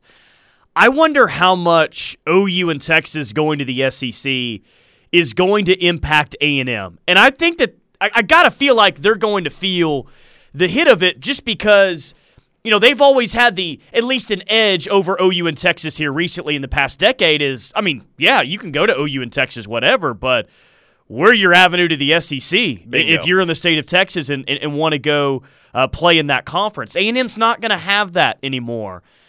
Texas is a bigger brand. Oklahoma's a bigger brand and a better program. I it's not crazy to understand, you know why they were so mad when this was first coming. I think A and M's going to feel uh, quite a bit of a recruiting hit when those two schools go in the league, and that's why A and M is emptying the chamber right totally now to try and sign as many elite guys as they can because this window is pivotal. It is pivotal for the future of Texas A and M football because if they don't have something that they can add to their recruiting pitch in terms of accomplishment, a college football playoff appearance, potentially a national title, at the very least, an SEC championship. If they don't have that by the time Oklahoma and Texas have firmly established themselves in the SEC, they're very quickly going to start losing virtually all of those. They're just kind of one of the guys in the SEC, just kind of one of the mid-level guys, you know, and and in, in their success in the conference, that's what they've been. But yes, they've had an edge in the in the state of Texas, and yeah, what you're saying that's not going to be the case. Five anymore. years down the road, if A and M still doesn't have a national title, a college football playoff appearance, or an SEC championship, what is their pitch? Well, Legitimately, you, what is it? Because, can you mark me down for that is going to be true? By the way, in the next five years, I mean, put me down for that. Okay, noted. But uh, legitimately, what is their pitch? Because if you want to say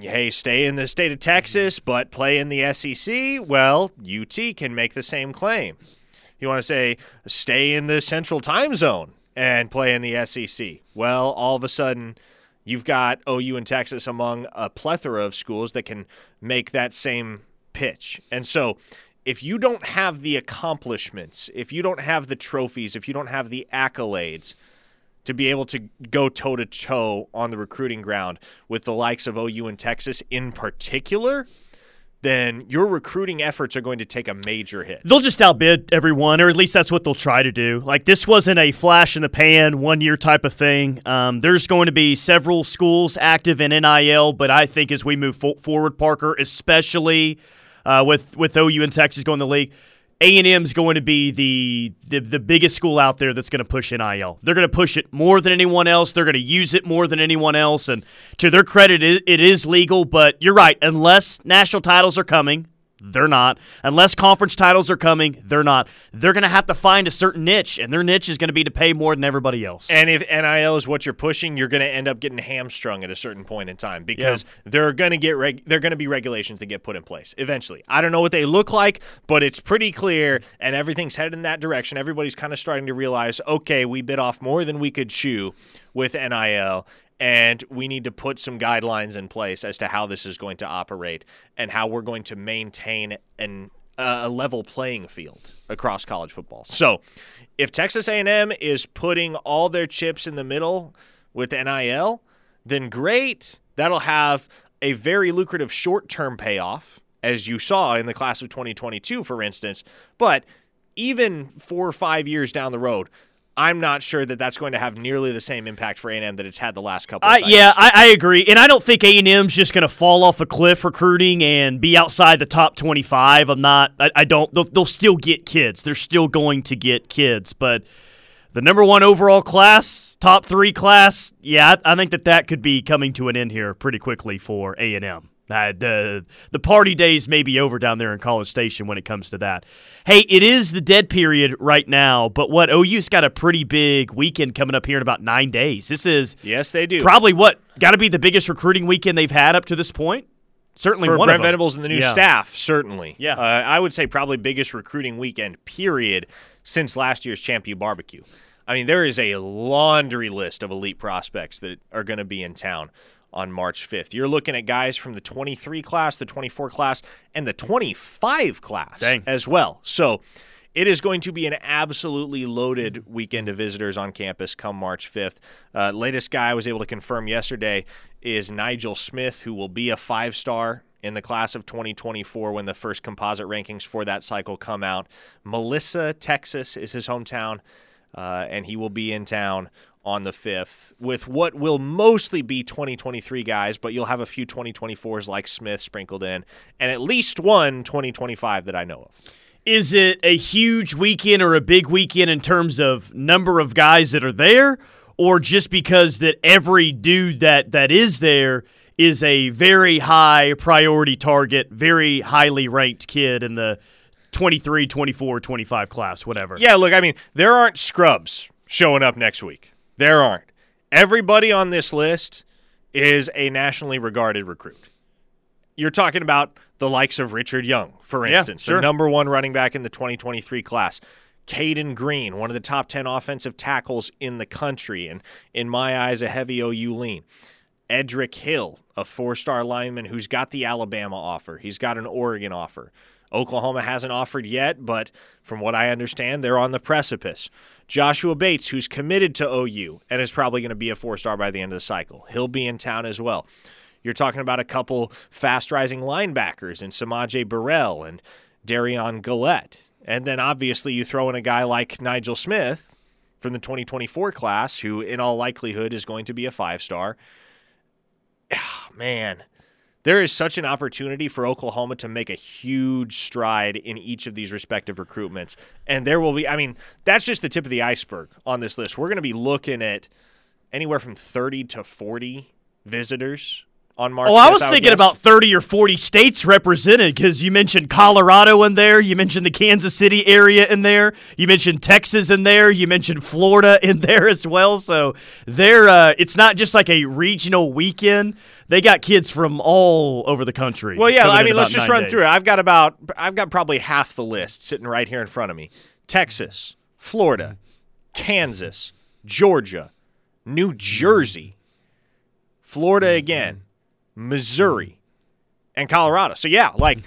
they're bringing in dudes from all over. And you look ahead to March 26th, you got more Georgia kids coming in, you got more Florida kids coming in. Kyler Kasper, the new offer, the four star wideout out of Arizona. Oklahoma is a national brand in terms of recruiting. And I understand that that's not earth shaking to anybody, but make no mistake about it, the transition from Muleshoe to Brent Venables has not resulted in Oklahoma losing any luster in the public eye. In terms I really like the idea of uh, a lot of these Florida kids coming to campus. I mean, coming to campus, but coming to campus at the same time, too, because you are really trying to make an effort to get into that state. And I think you're already doing a good job doing that. But you know how it is guys from out of state being on campus at the same time, they form a friendship, want to end up playing together. Maybe that's at OU. So uh, I love to hear that Florida's going to be uh, very active coming up on this big recruiting weekend early next month, man. I, I think that's a pretty big time thing. I would expect that perennially from now on, you will you will see Oklahoma sign close to double digit players from the southeast. I'm talking about Florida, Georgia, Alabama. I would figure that 10 to 12 signees a year will come from that region. Well, that that would make everyone around here happy. I can tell you that much. 405 651 3439. You got questions, comments, hit us up on the Air Comfort Solutions text line. We'll get to that and more coming up next. We are locked in right here on the ref. It's the Homeless Sooner fans.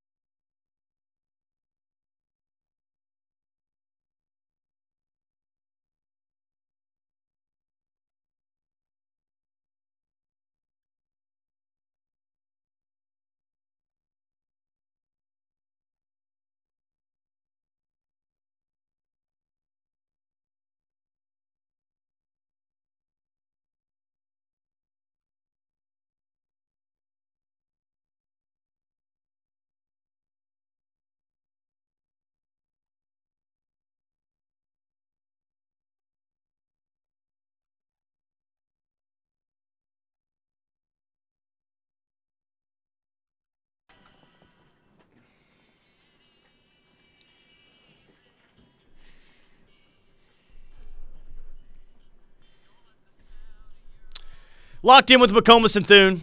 Tyler and Parker inside the Brown O'Haver studio. Keep it coming on the Air Comfort Solutions text line. Hit us up there, 405 651 3439. I I know it annoys you. I just I love that it annoys you and I love that the hype is just so already out of control. I know where this is for going. Arch Manning. Well, not only are there odds listed of where he's going to end up, Oh, which good gracious. I can't remember another recruit where odds were listed to where he was going to end up playing college football. Maybe there's someone out there where that's been the case, but I can't remember another guy. And I certainly can't remember anyone where he hadn't taken a college snap yet. He hasn't even picked where he's going to school, and there's already odds out if he'll win the Heisman Trophy. not even the Heisman, if he'll win a Super Bowl or not.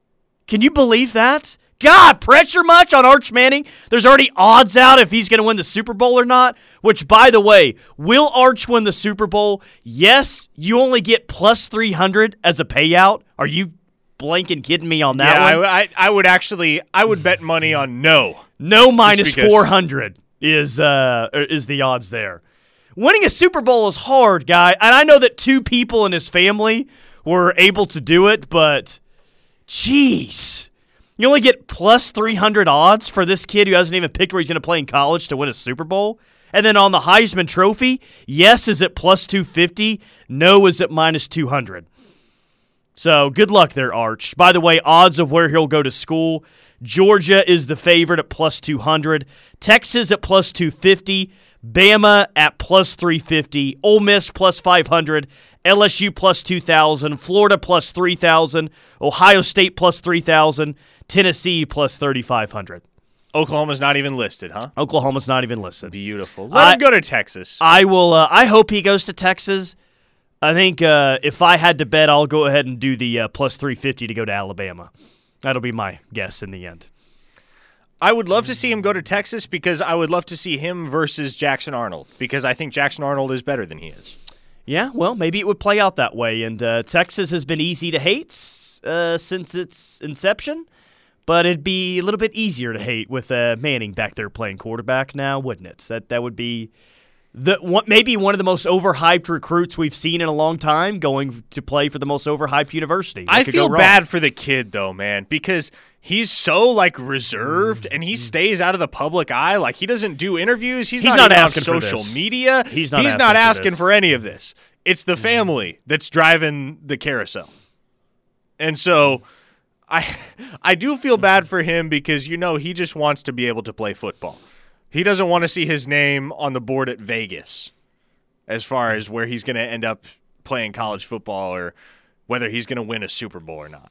So I, I do have some sympathy for Arch himself, but I'm also just like, eh, whoever is running the show here, whether it's Cooper or I don't know who pulls the strings of that recruitment in the Manning family, it's like, can, can, can, can we just let the kid be? I have some sympathy, but he's also going to collect a nice payday from uh, NIL money Well, wherever sure he, he signs. Sure you he know? But I, I do agree with you. I feel a little bit bad for him. He's not like he's out there uh, looking for all of this. It's just come his way because of his last name, and there's probably going to be unrealistic expect. Obviously, there's going to be unrealistic expectations. There's odds out of it if he'll win the Heisman Trophy or a Super Bowl, and if he doesn't do one or both of those things, his career will probably probably be looked at as a disappointment, and that's not very fair. Now, and he's he's he's like Barron Trump. He's always going to have a solid contingent of haters just because of his last name. Sure. There's no doubt about that, man. Hey, you wrote a pretty cool story on OUinsider.com. Uh, go subscribe over there if you haven't already. Taking stock of OU's wide receiver recruiting in the 23 class. It's something that you and I have brought up quite a bit. And when you go kind of on the offer list of, o- of who OU's offered, on OUinsider.com, it does say 17 wide receivers have been offered. You know, you, you got to take into account a couple things like DeAndre Moore still out there. We know how that situation ended up. Uh, there's a, there's a USC commit out there that's there, but just kind of overall outline a little bit what you wrote about because there are there's a lot of offers that have been going out to, to wide receivers in 23. Yes. So another thing you got to keep in mind as you're looking through the offer list is not only guys that are already committed elsewhere, but guys whose offers came from the old staff. Yeah, right. And so Yep. you always have to distinguish between guys that truly have an offer from Oklahoma right now and guys that once had an offer from Oklahoma. So let's just go through the list right now, wide receivers. So you got 17 total players here. Brandon Inniss, I don't believe he's technically been reoffered, but he's been in contact with the new staff at Oklahoma. So legit target, I would say yes. Zachariah Branch, committed to USC, never reoffered by OU. No. Jalen Brown, new offer, five star guy out of the state of Miami. That's Brent Venables' stomping ground on the recruiting trail. Yes, legit target. Jalen Hale, I've brought up his name time and time again on this show. I really like where OU sits with Jalen Hale, and he is very much a priority tar- target for this staff. So, yes, they're after Jalen Hale. They're also after Shelton Sampson, the five star out of Baton Rouge, Louisiana. I really find it hard to believe a kid like that ends up playing anywhere but Sure. LSU, but OU's in the mix. Uh, Jaquaize Pettaway and Hakeem Williams, neither of those two have an offer from the new staff. DeAndre Moore and Oklahoma went their separate ways. Jaden Greathouse is interesting. And in the article, I put him under the wild cards category because he's never publicly expressed any particular interest in OU. But very quietly, he continues to take unofficial visits, show up to camps that's a guy that you'd you'd have to imagine OU is in the running for him, particularly because his last visit to campus was a month ago in January, Right. Tyler. So OU is very much in contention for Greathouse. I don't know how serious of a player they'll end up being, and I don't I don't know if anybody will know how serious of a player Oklahoma will end up being because I think Greathouse is one of those guys uh, that's going to keep it pretty close to the vest. Kyler Kasper, OU's hosting him on an unofficial next month. Very good chance they get him on an official as well. You got Ashton Cozart already committed. And then some guys on the fringe down here Aidan Mizell out of Orlando, Tyler Williams out of Lakeland, Florida, and then Caden Lee out of Georgia. Caden Lee actually visited last month. Uh, so m- maybe maybe he's the backup plan, I guess, a wide receiver for Oklahoma. But I really do believe I also did mention it in the article. You have Cozart committed, he's not going anywhere. I would put good money on Jalen Hale being a Sooner as well. And if I had to guess who rounds out the class, maybe they take more than three, but three is kind of the number I'm prognosticating right now. I think the third guy is Cole Adams. Yeah, well, you got you got a chance to have two five stars, two five star wide receivers in this upcoming class. Um, well, time will tell if they're able to get two five stars, but you're in a pretty good position for that to be the case. And when you're bringing up wide receiver commits, all the all the guys that you mentioned right there, man, it's something that we've noticed. Inniss, six foot. Uh, Zachariah Branch is the only guy on that list that is under six foot. He's 5'10, and he's committed to USC. 6'1, 6'2, 6'4, 6 foot.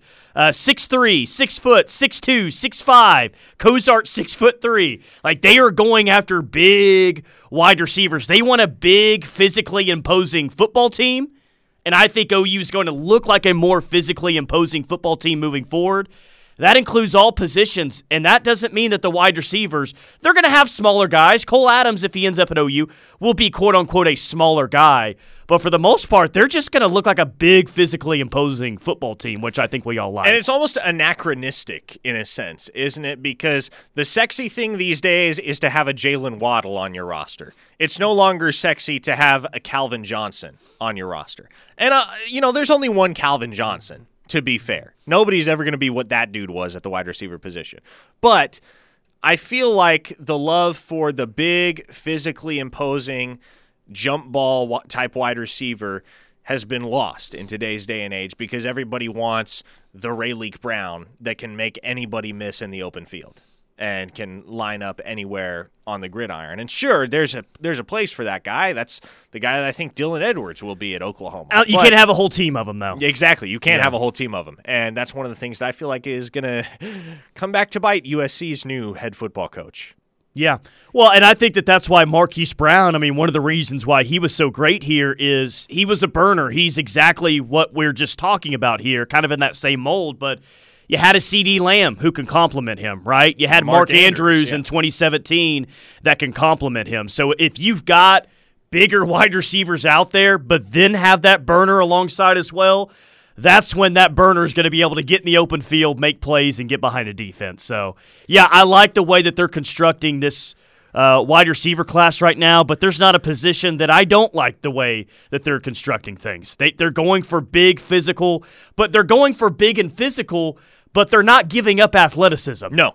They're not going for big guys who can't move. They're just going after guys that are big and can move. It's the uh-huh. best of both worlds. It's actually a, a, a pretty good sight to see, man. Well, and you think about what Oklahoma has had at the, in the wide receiver corps in years past. You know, there's always there's always been one guy, at least generally, that has some size. Most recently, that was Jadon Haselwood in 2020 and 2021. But man, you get in a situation, for instance, where you're facing, say, second and goal from the eight yard line. And just take the example of the 2022 class. When you can line up Nick Anderson out wide to the left and Jayden Gibson out wide to the right, and then you got Kaden Helms in a three point stance at the tight end position. Who the hell is the defense key on? Because yeah. any of those guys, you can throw a jump ball to any of those guys. Any of those guys can beat you inside. It, it's those types of situations where having that breed of athlete helps you immensely. And for a team like Oklahoma that struggled at times to punch the ball in in the red zone this past season, how much more useful would it have been to have a couple more Jadon Haselwoods that they could have split? Oh yeah, because the fade ball, I, you don't have to be the best quarterback in college football to throw a great fade. I mean, you just kind of throw up a jump ball essentially, and the fade is my you know, least like play in the playbook, unless you got someone uh, like a Justin Blackmon out there who were they were throwing fades to up there in Stillwater for a couple of years left and right, and seemingly he was coming down with it every single time. So yeah, and you're right it, it would have helped out OU tremendously in the red zone, especially because since Mark Andrews left, we've been saying, oh, well, this is a tight end right here that they're going to get in the middle of the field in the red zone, and he's going to do big things in that area. Um, but that tight end really hasn't emerged. So I like the idea of big receivers in the red zone. And here's the other thing, too people think about big wide receivers, and generally all they think about in terms of a big wide receiver's physical advantage is the 50 50 ball, right? The fade route. That's what they think of when they think, oh, that's where a 6'4, 6'5 guy is going to really come into play and is really going to come in handy. And that's true. But moreover, what else you can, the other thing that you can do with a guy with that kind of size is you can throw the ball where nobody but him can go and get it. Sure. And uh, we have a new contributor over at OUinsider.com. His name is JD PicKell. Uh, played football at Cornell and later at Baylor. Uh, and he is an outstanding film study guru, and he's done some extensive breakdowns of Dillon Gabriel as a quarterback. And one of the things that he's pointed out about Dillon Gabriel's game is that he's very good at putting the ball where only his receiver can go and get it. When you have a receiver who's 6'5 as opposed to 5'11 or 6 foot, that area is much larger.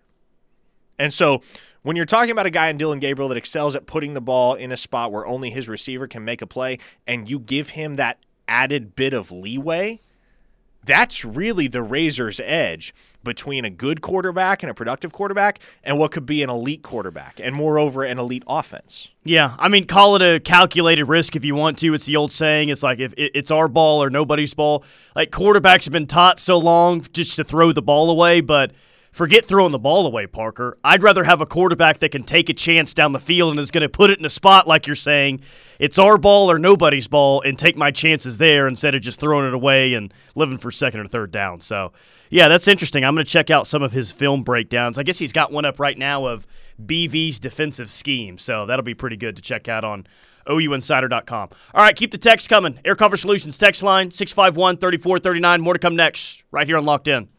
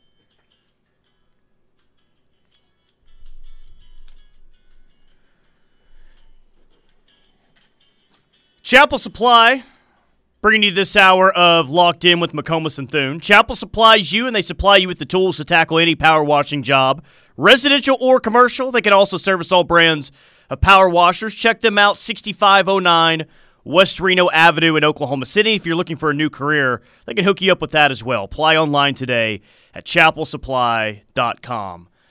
Uh, I'll give it, I guess I'll give it up to you, Grambling. You picked one heck of a day to announce Art Briles as your new offensive coordinator. The most taboo of all taboo names of the sport right now. You waited until uh, war broke out in another conf- uh, another another country uh, for you to be like, uh, yeah, we'll bring Art Briles. I tell you in. what, only Vladimir Putin could render the hiring of Art Briles Seriously. insignificant. but uh, that one's probably not going to land all that well. And uh, you know, a lot of times when guys get second chances, it's you know at a level like Grambling State, and Yeah. people seem to forget about it after a while, and they kind of make their way back and get into a bigger job. I don't think Art Briles is ever. I, I understand that he's got the Grambling State job. I don't think that we ever see Art Briles again in major Division One college football. I just a lot of time has passed, but there will not be enough time pass for any of these power programs to say yes to that. And two, he's up there in age, man.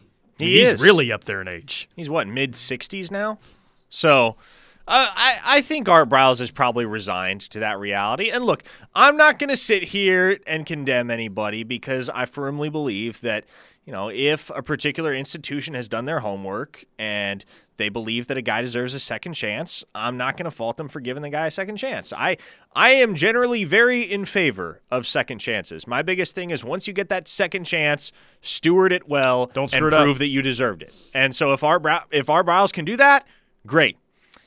I, I, I Steely said it. I'll say it too. Art Briles probably isn't a guy that I would hire, but again, you do your homework. You decide that you want to bring him on. I'm not going to fault you for it. If you're Art Briles, though, you got to understand that one misstep and that's probably it for you. Like, Yeah, you- he, he's really even lucky to be. And I'm with you. I'm. I think everyone should deserve a second chance, depending on you know what happened. And what happened at Baylor was pretty awful. But he's lucky to have the second chance. I hope that he has at least the decency to treat it as such. Yes. That, that you know he's fortunate to be in the spot that he's in. Yes. I mean, shoot, you think about another guy that was involved, uh, embroiled in another pretty significant scandal down there at Baylor, and Dave Bliss. He got multiple jobs. Yeah, multiple one, other one jobs around after- here in the Oklahoma City area. Yeah, that's right, Southwestern Christian. And so, hey, no, in the sports world, it, that just goes to show you that no one is truly unemployable. Right? If you are good enough at your job, Uh, no doubt. you're gonna you're gonna find you're you're gonna rebound. You're gonna land on your feet. And so Art Briles is plenty good enough at his job to at least warrant consideration from a place like Grambling. And again, ultimately, the deciding factor I think is uh, you interview the guy, uh, you clear the background check, you explore from all the different angles, and at the end of it all, if you decide that not only is he good enough at his job to warrant a second chance, but he is a man of strong enough character and has improved upon himself enough to be able to warrant a second chance, then you go ahead and move on it. So. I don't know. I, it, it's one of those things. Well, he, here he'll probably labor in anonymity for a few years because, let's be honest, no one is really paying all that much attention to Grambling football. Unless they play Jackson State. No, that's true. That's true. But even then, Deion will be the story there and not Art Briles, right? So, yeah, I um uh, interested to see how the that works out there at Grambling. Hey, transfer portal update. Former Arizona State quarterback, three-year starter Jayden Daniels tweeted out, "I am not committed anywhere as of right now. Thank you." Great. Thanks, Jayden. So I don't know if there was a rumor of where he was committed or is leaning to committing or anything like that, but I he's I- saying no. I'm not. I love it when those guys announce nothing. Like I remember in probably October, Azareye'h Thomas, who was a four-star defensive back in the class of 2022 and very heavily considering Oklahoma. In fact, little secret here, silent committed to Oklahoma for a minute there. Um, was not publicly committed anywhere. Was heavily considering OU, Florida, LSU, and Florida State. And he tweeted something like, I will be reopening my recruitment after much prayer and thought and conversations with my family. And everybody just kind of looked sideways at that tweet and was like, "Uh, uh, okay, your recruitment's open as it is. Like, what exactly Yeah. is the announcement here? Yeah. So Jayden Daniels made an announcement to not make an am- announcement, essentially. And at the beginning, there's the questions because we've kind of theory- theorized that OU will take another quarterback via the portal at some point. It, now, at this point, doesn't look like it's going to happen until like uh, in the middle of the spring, after the spring. What about Jayden Daniels? Would they would they take him, uh, three year starter at quarterback? Why would Jayden Daniels come to OU? Because it's nationally known now that Dillon Gabriel is quarterback number one. Why do I say that? Because like three weeks ago, Jeff Lebby said he is our quarterback. So Jeff Lebby, the anti Muleshoe. yeah, exactly. Like if you think you can go and play anywhere, like I'm sure Jayden Daniels does. Obviously he does. JT Daniels does, but you're not going to get a quarterback via the portal now that has any aspirations of being the starter. Not after the offensive coordinator has already named his starting quarterback back in February. Exactly. So I if Oklahoma does secure another quarterback via the portal, which I figure they will at this point, it'll be a guy like Micah Bowens, where he's depth, he understands he's not going to be the starter, he just wants to come in, learn the system, and hope to contribute somewhere down the road. But you're not going to see Oklahoma make a splashy addition the likes of a Jayden and or JT Daniels. No, and, and I, I dig the idea. Did it maybe hurt o- OU in the quarterback transfer portal naming a quarterback so early?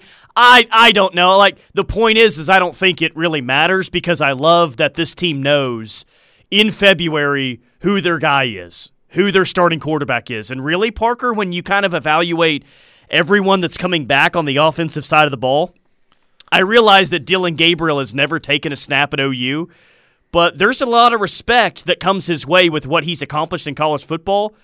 Who's the leader on the offense is, you know, it's a question I don't love in a press conference setting. But to answer it, it it probably is Dillon Gabriel going into next year. He's probably looked at as the leader of your offense. You'd have to think so. And from everything I've been told, he's made a very strong initial impression on his teammates, and they're all behind him, which is, you know, it's kind of that type of thing that you're probably going to hear either way from the uh, the fabled sources. But with Dillon Gabriel, I'm inclined to believe it just based on the amount of people that I've heard it from and the background knowledge of who he is and his character. And so I'd fully expect that there's going to be no question as to whose team this is. And I think maybe that was maybe that hasn't been all that clear since 2019. You know, the big issue for the 2020 team was there wasn't any ostensible emotional leadership. There wasn't on either side of the ball. It wasn't until Ronnie Perkins came back that you kind of started to get that sense that maybe Perkins was that guy. And in 2021, you know, you had the uh, the pre Caleb era and the post Caleb era. So for the entire duration of the season, it was never really clear who the team belonged to because for the first half, uh, is it Spencer Rattler's team? Is it Nik Bonitto's team? Like who's who's the guy?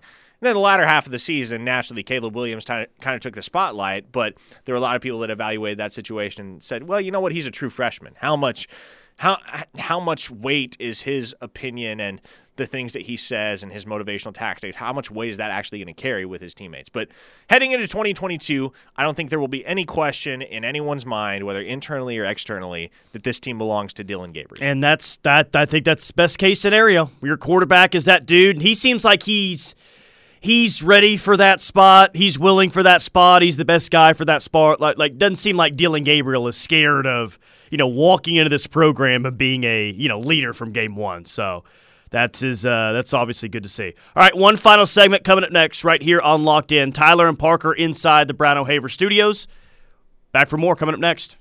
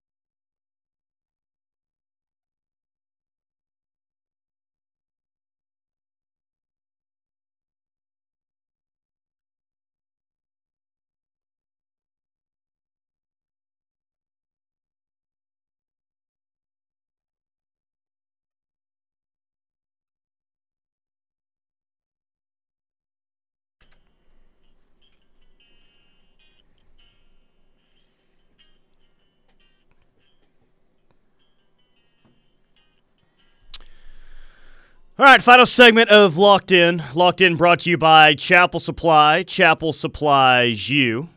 Keep the text coming on the Air Cover Solutions text line 405 651 3439. Hey, coming up next hour on The Rush at 320, Chris Landry of LandryFootball.com. One of the smartest and brightest football minds I know. He used to coach with Saban and Belichick in the NFL. He used to run the NFL scouting combine. Uh, he does a lot of work for college NFL teams. You, have heard him on the show before. He's he's awesome. He'll be joining us next hour at 3:20. Big 12 quarterback story that uh, I read on 24/7 Sports yesterday, Parker, and basically ranking um ranking the quarterbacks one through 10 on projected starters. Dillon Gabriel was number one. And like I said yesterday, if Dillon Gabriel is the best quarterback in the Big 12, uh, what are we talking about? OU's going to win the league because you look at basically every single year since 2000, outside of 03, if OU's had the best quarterback in the conference, they've won the league. Well, and outside of 21, because you can argue OU had the two best quarterbacks in the conference that year. So you get an outlier every now and again. Yeah, but the, the thing that got me was at number two and it's Quinn Ewers. There's so much hype for Quinn Ewers, and I understand that he had an unbelievable high school career coming out of the state of Texas. But why should I believe that Quinn Ewers is going to finally turn around the quarterback position in Austin? I mean, you shouldn't yet. Quinn Ewers is a good quarterback. I've seen him in person. His stature's impressive. He throws a real easy. He's got all the tools you look for in an elite college quarterback and potential future NFL draftee. And I think that's the reason why he comes so highly regarded.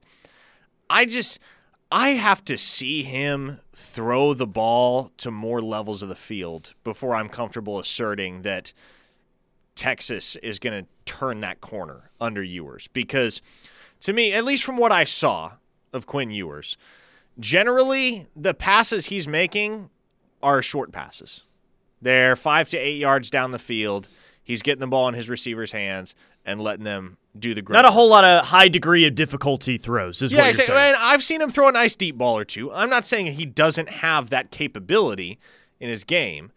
And I do think he has the long term potential to be one of the better quarterbacks in the collegiate game and to play NFL ball one day. But I, I, here's the other thing that makes you that makes you concerned about his future, man.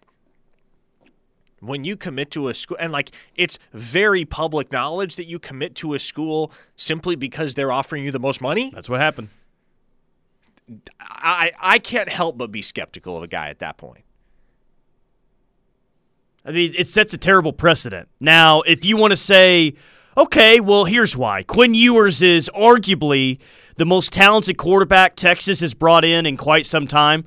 Okay, fine. But that's also not saying very much now, is it? Sam Ehlinger, for all the nice things that he did at Texas, he was not your prototypical quarterback that could throw the ball all over the yard. I mean, he was a gritty type of quarterback that was going to get yards on the ground. And, you know, it, it's not like he had a super impressive arm. I'm just. I'm not I'm not buying it with Quinn Ewers, man. Mostly because I can't buy it with quarterbacks at the University of Texas. Did, did Casey Thompson have a nice game against OU last year? Absolutely, but that was also a football program that was five and seven last year and was flip flopping quarterbacks all year long. Here's the here's the quarterback whose it. career arc I think Quinn Ewers will follow. Matt Barkley, consensus number one overall recruit in the nation as a high school senior, started as a true freshman at USC was a decidedly above average quarterback and had elite moments in college.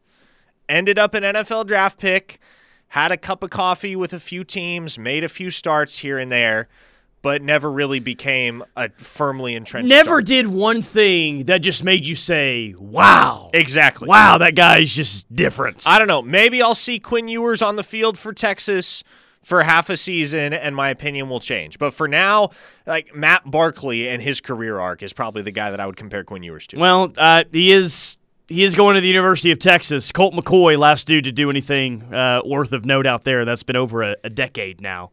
It's been over a decade. All right, that'll do it for us. The Rush coming up next. Teddy and myself. More to come. Keep it locked right here on the ref.